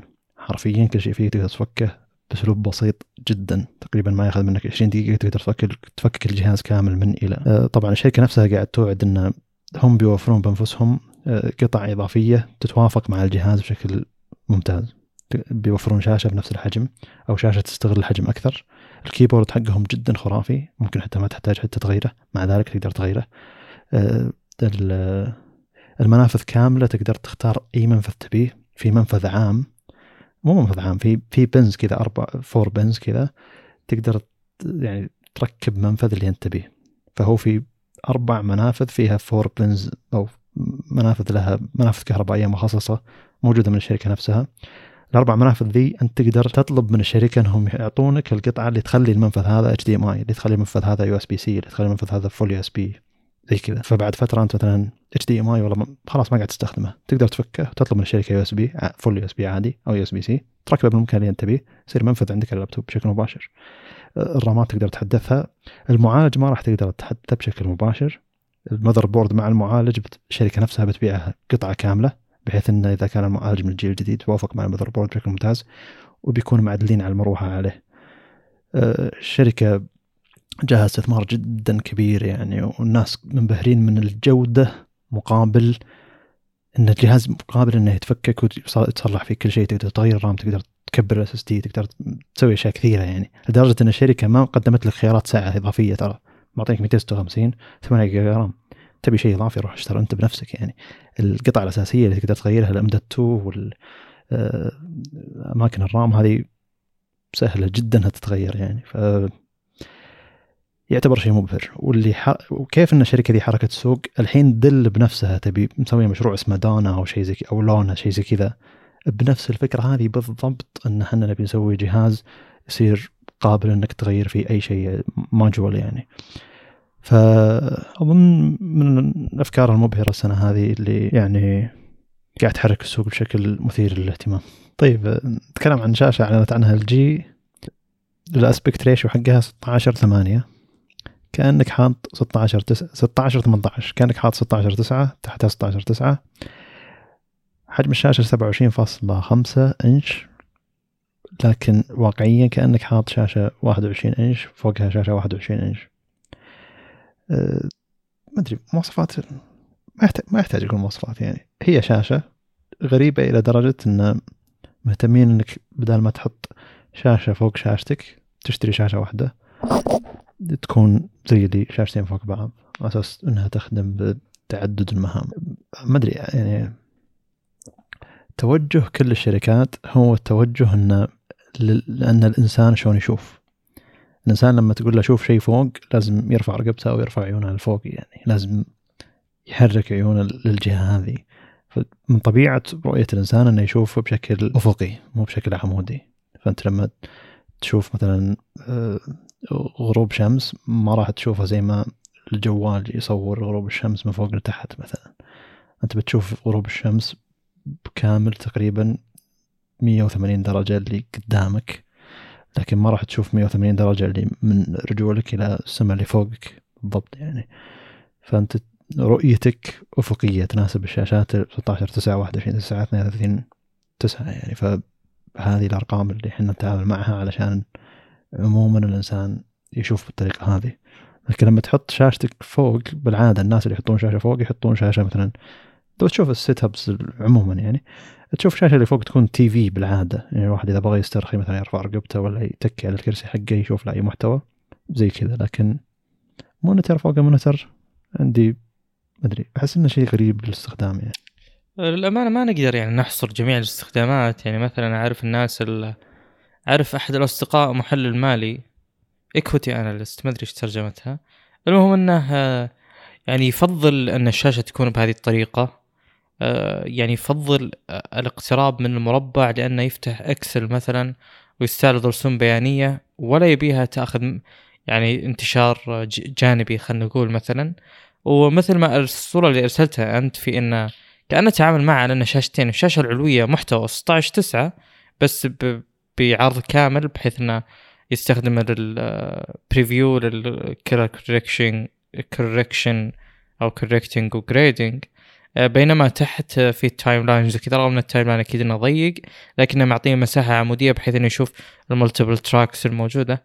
آه، على العموم مقصدي أنا إن أنا أعتقد إن لها use case لها طبيعة أو لها استخدام يعني زي ما تقول قد تستفيد من الأبعاد هذه فيه. آه، أنا أستخدم في مكان عملي يعني أستخدم شاشتين 16 9 مو بكل الوقت بس على الأقل في الوقت الحالي شاشة اللابتوب 16 9 فوقها شاشة أخرى 16 9 بحجم كبير يعني. ففعليا هم كلهم شاشتين فوق بعض 16 9 فأقصد إنه يعني قد قد يعني توصل أو قد يكون في طبيعة استخدام يعني نفس كذا. مثلا إذا جيت تنظر في كود طويل جدا غالبا صفحات ال HTML تجيك طويلة جدا. تقدر آه، تشوف الكود بطريقة طولية أفضل ما يك... إنه يكون بطريقة عرضية. في كثير ناس يأخذون شاشات 16 9 ويخلونها بشكل طولي لمجرد استعراض كود مثلا. جميل. فانا ما أنا ما ودي أقلل ولا أقلل ابدا من هذا لا هم موضوع الاستخدام. اللي هم حطوه يعتبر غريب. يعني أنا أفضل إن الشاشة هذه بشاشتين 21 9 جنب بعض ولما أحتاج أشوف المحتوى آه، بس ألف شوي يمين عيوني بدل ما أرفع رأسي لفوق يعني. امم يعني هنا الفكرة. لكن تحليل بيانات الجداول النصوص أكيد الشاشة مربعة أحسن يعني. ولو سووا شاشة كبيرة في ثلاثة اثنين مو أحسن؟ من 18 16 من 16 18 16 18 يعني شاشة هواوي ذيك ثلاثة اثنين أذكرها هي أو اثنين ثلاثة نسيت والله. شاشة هواوي تكلمنا عنها ثلاثة اثنين. تخيل من ذيك الشاشة حجم شوي أكبر. أتوقع إنها بتكون حتى شكل جمالي أكثر من إنها كذا جدا مثيرة للاهتمام هذه يعني. بتكون هذيك بتكون للمحللين يعني أيضا للمحللين كذا أكثر توافقية وكذا. طبعا الجي آه، عندهم حركة حلوة يطبقونها بشاشات واجد اللي هي إنه آه، قلت شيء سيء شاشة 17 ونص إنش لا شاشة 32 إنش. كأنك حاط شاشة 21 إنش 21 إنش تصير 32 إنش. كأنك حاط 21 ونص. آه طيب الحلو بال الجي إنها قاعد تحط الذراع الأساسي للشاشة. هو الذراع زي اللي فيه clamp على الطاولة يعني. وهذا موجود بشاشات كثيرة لها الحين يعني بشكل رسمي. بدل ما يكون stand يوقف على آه، طاولتك بشكل كبير يعني خاصة إذا كانت شاشة كبيرة زي هذه ياخذ مسافة كبيرة من الطاولة. لكن الجي بدأت تهتم أن حتى ال stand هذا له اسم عندهم.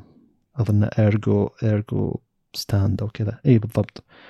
Ergo stand آه، موجود على شاشات كثيرة لهم بدل ما إنك تشتري stand للشاشه حقتك تروح تشوف الوزن الخاص فيها ثم لما تركبها تكتشف انها لا والله تحتاج تعديل آه، بالمفاصل حق القوة وهذا شيء أنا يعني طحت فيه من ناحية مشاكل يعني. آه، ال stand اللي كنت شاريه أنا كان يرفع يرفع شاشتي لفوق إلى أن لازم أروح أعدل بالقوة حقت المفاصل عشان أخلي الشاشه تثبت بشكل أفضل. لكن هنا هذه هذا الستاند مخصص الشاشه هذه يجي معها بشكل مباشر.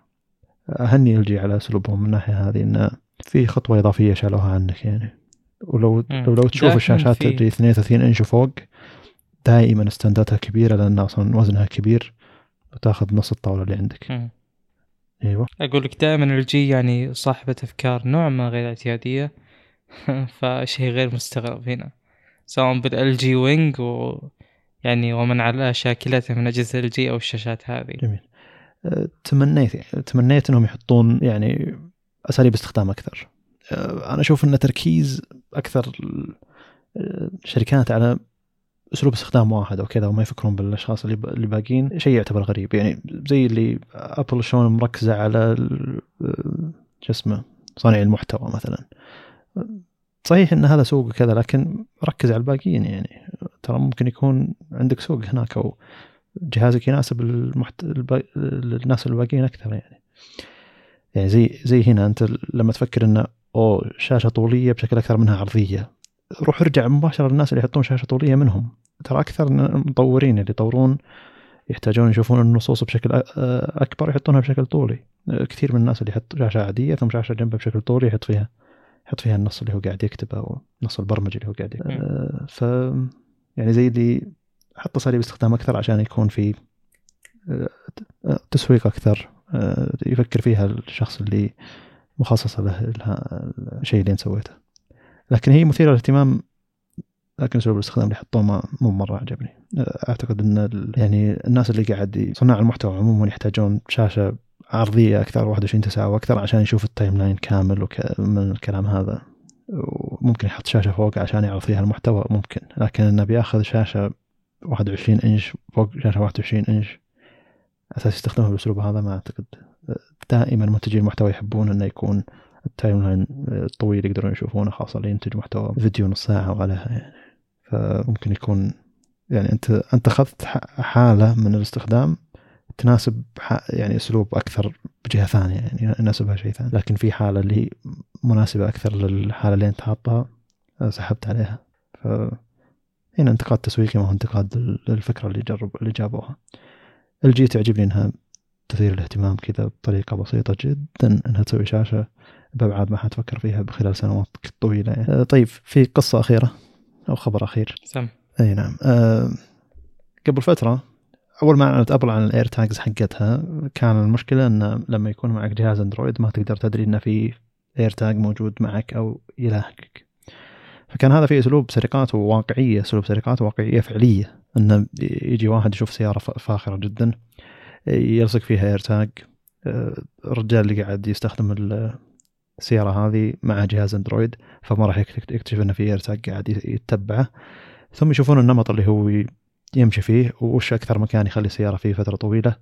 يعني يقدر يراقب مدة يومين ثلاثة مثلا ويشوف الموقف اللي يكون موقف عام يوقف فيه فترة طويلة يروح ياخذ يعني خلاص إذا وقف.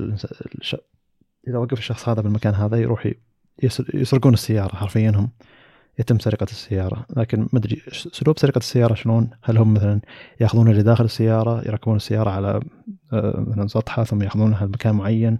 هل لهم اسلوب منهم يشغلون السياره المهم إنه كان في احتراف من ناحية إنهم يسرقون السيارة بالأسلوب هذا. مع إنه في أجهزة تتبع ثانية للأشياء لكن ما في شيء ببساطه ال AirTag ولا في شيء بعمليه ال AirTag لأن أي جهاز iPhone ثاني موجود بالعالم أو حول ال AirTag حقك بيعطي Apple معلومه إنه في AirTag هنا عشان يحدث معلومتك أنت اللي عندك بالتطبيق انه في AirTag ك حقك ترى موجود بالمكان الفلاني. يعني ال AirTag يستفيد من جميع أجهزة iOS اللي موجودة بالعالم علشان يحدد ال AirTag حقك وين هو موجود فيه. أنت تخيل كمية الخصوصية اللي موجودة عند الناس الثانيين اللي عندهم جهاز iOS بحيث إنهم قاعد Apple قاعد تاخذ منهم معلومات إن ال AirTag هذا موجود. هذه هذه لحالها سالفة. لكن السالفة الثانية انه لو معك جهاز Android ما تدري انه في جهاز AirTag يتابعك. ف كثرة السرقات كثر الكلام وجدت أخبار كثيرة عن يعني لازم Apple تسوي حل. وطبعا Apple كان عندها حل إنه إحنا بنسوي تطبيق حقين ال iPhone عشان يقدرون يستخدمون ال AirTag أو ما يقدرون يستخدمون ال AirTag يقدرون يعرفون إذا في AirTag يتابعهم بس. فأنت الحين في تطبيق ال Apple موجود على Android عشان تعرف هل في AirTag يتابعك ولا ما يتابعك. ما يحق لك تشتري AirTag وتستخدمه على جهازك ال Android. يحق لك تحمل التطبيق عشان تعرف في AirTag يتابعك ولا ما يتابعك. كمية يعني ما أدري إيش أقول. والله والله حرفيا ما أدري إيش أقول. يعني المفروض إنك أنت وفرت التطبيق هذا لنا أو حقين ال Android الأشخاص اللي قاعد يستخدمون ال Android على الأقل تخليني أستخدم ال AirTag زي أي واحد ثاني يستخدم ال AirTag بينما بس أعرف إن في AirTag يتابعني ولا ما في AirTag يتابعني هذه يعني ليش أنا ملزم إني أحمل التطبيق عشان أشوف AirTag يتابعني؟ عشان أماني الخاص أنا عشان أنت نزلت جهاز تتبع. غير منطقية شيء ثاني هل التطبيق هذا بيصير زي أي جهاز iOS ثاني بيحدث معلوماتك أنت عن ال AirTag حقت الناس الثانيين عشان يعلمهم ال AirTag حقهم يعني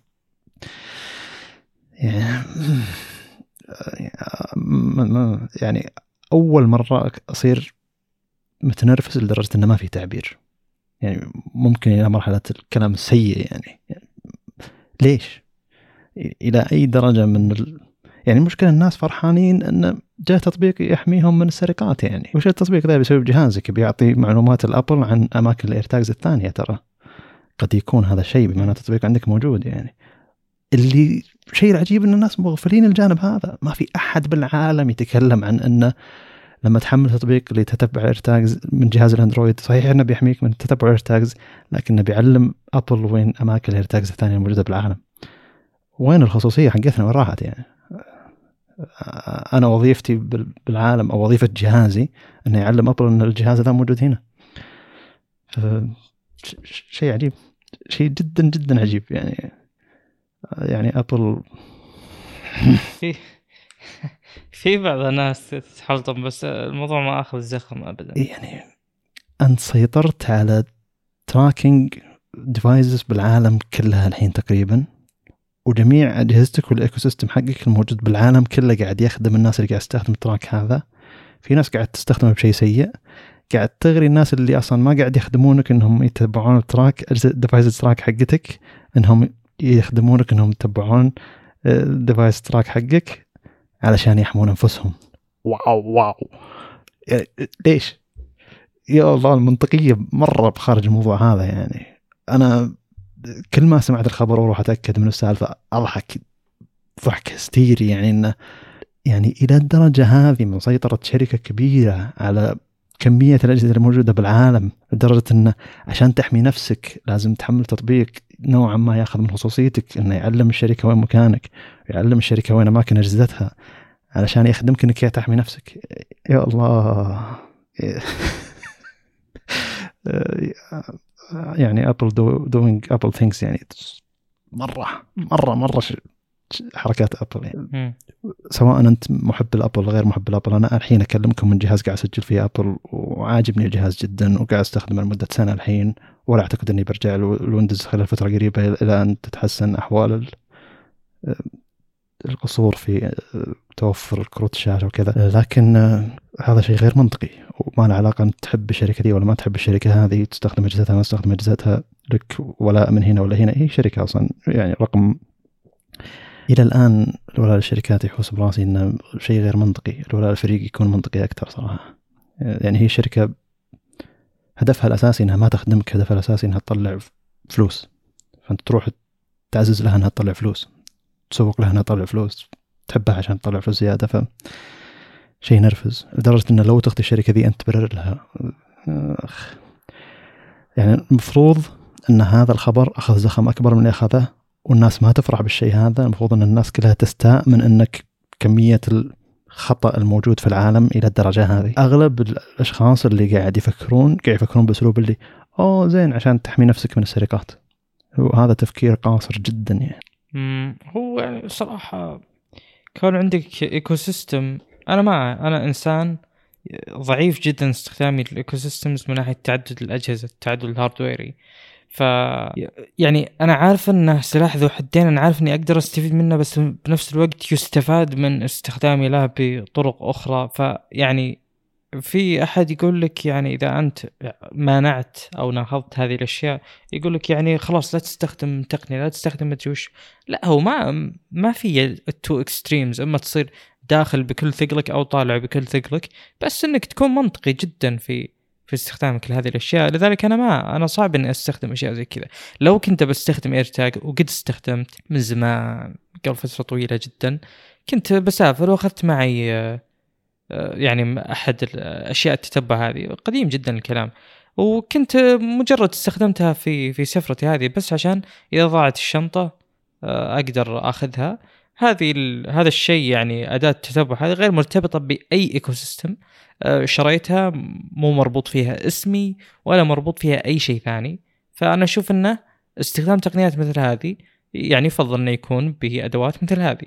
أنه يعني قد هو المصنع مثلا لهذه الأداة أو إلى آخره بيعرف أن هذه الأداة راعيها راح كذا هذا المكان جاء هنا وسوى كذا أو ايا كان بس ما يعرف اسم ما يعرف أي شيء. ف يعني ولا يعرف يعني ما هي مرتبطة بأي جهاز ثاني بحيث إنه يقدر يطلع معلومات أكثر ويربط أشياء واضحة.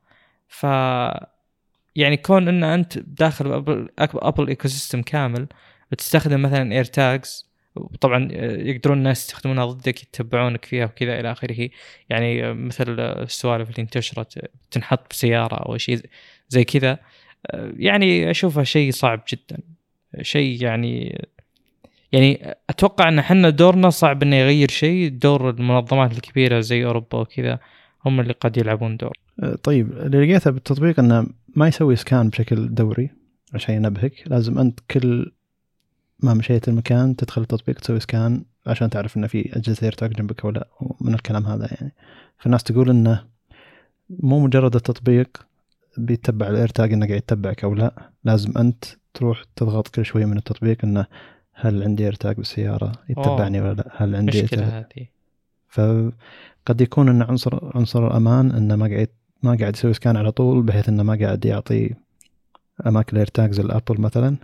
ممكن مع إني ما أحسن الظن ب Apple للدرجه هذه لكن هو ما راح يعطيك إنه في AirTag حولك إلا لما أنت تسوي scan كل شوي إنه في AirTag مفقود م. حولك. طبعا ال AirTag هذا لما مفقود. يطلع إيه، شلون يشتغل؟ اي مفقود. يعني ال AirTag له حالتين. الحالة اللي الجهاز حق صاحبه موجود جنبه هذا ما راح ينبهك إنه في AirTag لما الجهاز لما الشخص هذا يطلع يطلع مع اجهزته ال AirTag بيكون هذا ال AirTag مفقود عنده بالنظام Apple network Find أو Find My Apple أو Find My network هذا المفقود لما أنت كجهاز Android تحاول تبحث عنه بتلقاه تقدر بيعطونك طريقة شلون آه، تفصله تفصل البطارية. حاطين صورة إنك شلون تفصل البطارية وحاطين إن إذا لقى الجهاز تقدر تخلي الجهاز يطلع صوت عشان تعرف وين مكانه بالضبط. لكن ما راح يعلمك إن هذا الشيء قاعد يتبعك بشكل مباشر. ولا تقدر تستخدمه إذا أنت بتستخدم AirTags آه، شخصيا. لازم يكون معك جهاز Apple عشان تستخدم أجهزة AirTag أنت بس هنا تعرف الأجهزة ال AirTag المفقودة اللي حولك. أه تقييم التطبيق 1.7 داخل Google Play يعني واضح في غضب جيد بس الغضب هذا على إنه ما قاعد يسوي scan على طول. ترى أكثر منه غضب إنه هل Apple قاعد تعطي الموقع حقي لل AirTags الباقية أو قاعد تستفيد من موقعي عشان تحدث مواقع ال AirTags الموجودة بالعالم؟ والله شوف يعني في صور كثيرة اللي انه يعني ال AirTag مثبتة باماكن مشبوهة جدا أو أماكن واضح إنها مخبأة يعني. يعني الحين مسكين اللي اللي عايش بالديار ذيك اللي قاعد يستخدمون الأسلوب هذا لازم يحمل التطبيق هذا ولازم كل ما وقف في مكان جديد ي check. ي check. يعني شوف كم AirTag قاعد يخدم الناس إنها ما تفقد أغراضها لكن بالضبط قاعد يخدم ناس إنها قاعد تسرق أغراض الناس الثانية إذا كان ما عندهم أجهزة Apple فوش يعني العالم من دون أجهزة Apple غير آمن الحين ولا وش الفكرة؟ يعني إلى درجة إنك تستخدم التطبيق بالطريقة هذه أيضا يعتبر استخدام غبي يعني إنك كل مرة أوقف فيها مكان جديد اشيك اذا فيه ولا ما فيه نفترض ان يوم من الأيام جاء واحد وحط ال AirTags فعليا وأنا ناسي أشيك على التطبيق وتسرق السيارة مثلا أو هذا المثال الواقعي يعني. ف يعني هم معطينك تطبيق ما قاعد يشتغل بالشكل المفروض اللي هو يشتغل فيه. ما أدري إذا كان عشان أمان أو إذا كان هذا الأسلوب اللي يشتغل فيه إذا أنت بيشتغل و... وأنا ما أدري إذا كان Apple قاعد تأخذ مني موقع عشان تستفيد من منه بالأشياء الثانية اللي هي تحديد اماكن ال AirTags الثانية الأشخاص اللي عندهم AirTags عموما. فضياع وخيبة أمل على نهاية السنة يعني. المفروض إن نختم خبر شوي سعيد يعني لكن ختمنا بخبر شوي. أظن اسوء خبر بالسنة هذه. يعني إن هذا العالم اللي تحول إلى الطريقة هذه. ما تشتري جهاز أبل ممكن تنسرق سيارتك إلا إذا حملت تطبيق حق أبل. وبهذا المفروض اننا نشكركم أنكم استمعتوا لنا السنة هذه كاملة. واستمعتوا لنهايه حلقة البودكاست هذه. وأتمنى أن الناس يتفاعلون معنا أكثر. يعني كمية الناس اللي اللي تسمع البودكاست ما تهمنا بقدر كمية الناس اللي قاعد تتفاعل مع البودكاست. إنه يجوني بعد كل حلقة ثلاثة أربعة يسولفون يعني المحتوى بالحلقة أو أسئلة مخصصة. هذا يعطون يعطونا دفعة إيجابية أكثر من إني أشوف أوه والله في عدد كبير سمع الحلقة من دون لا يتفاعلون معنا أي تفاعل. أحس إن العدد ذا الأكثرية الصامتة يعني. وشكرا لهم يعني لكن نحب اللي يتفاعل أكثر وأكثر. وخاصة يعني الناس اللي قاعد يسمعونا نستغرب إنهم ما شاء الله يسمعونا إلى نهاية جميع الحلقات. ولما يجون يسالون عن شيء يسالون عن شيء تفصيلي جميل يوضح مدى فهم الناس للمحتوى اللي إحنا قاعد نقدمه وندرة المحتوى اللي إحنا قاعد نقدمه. فشكرا لكم استماع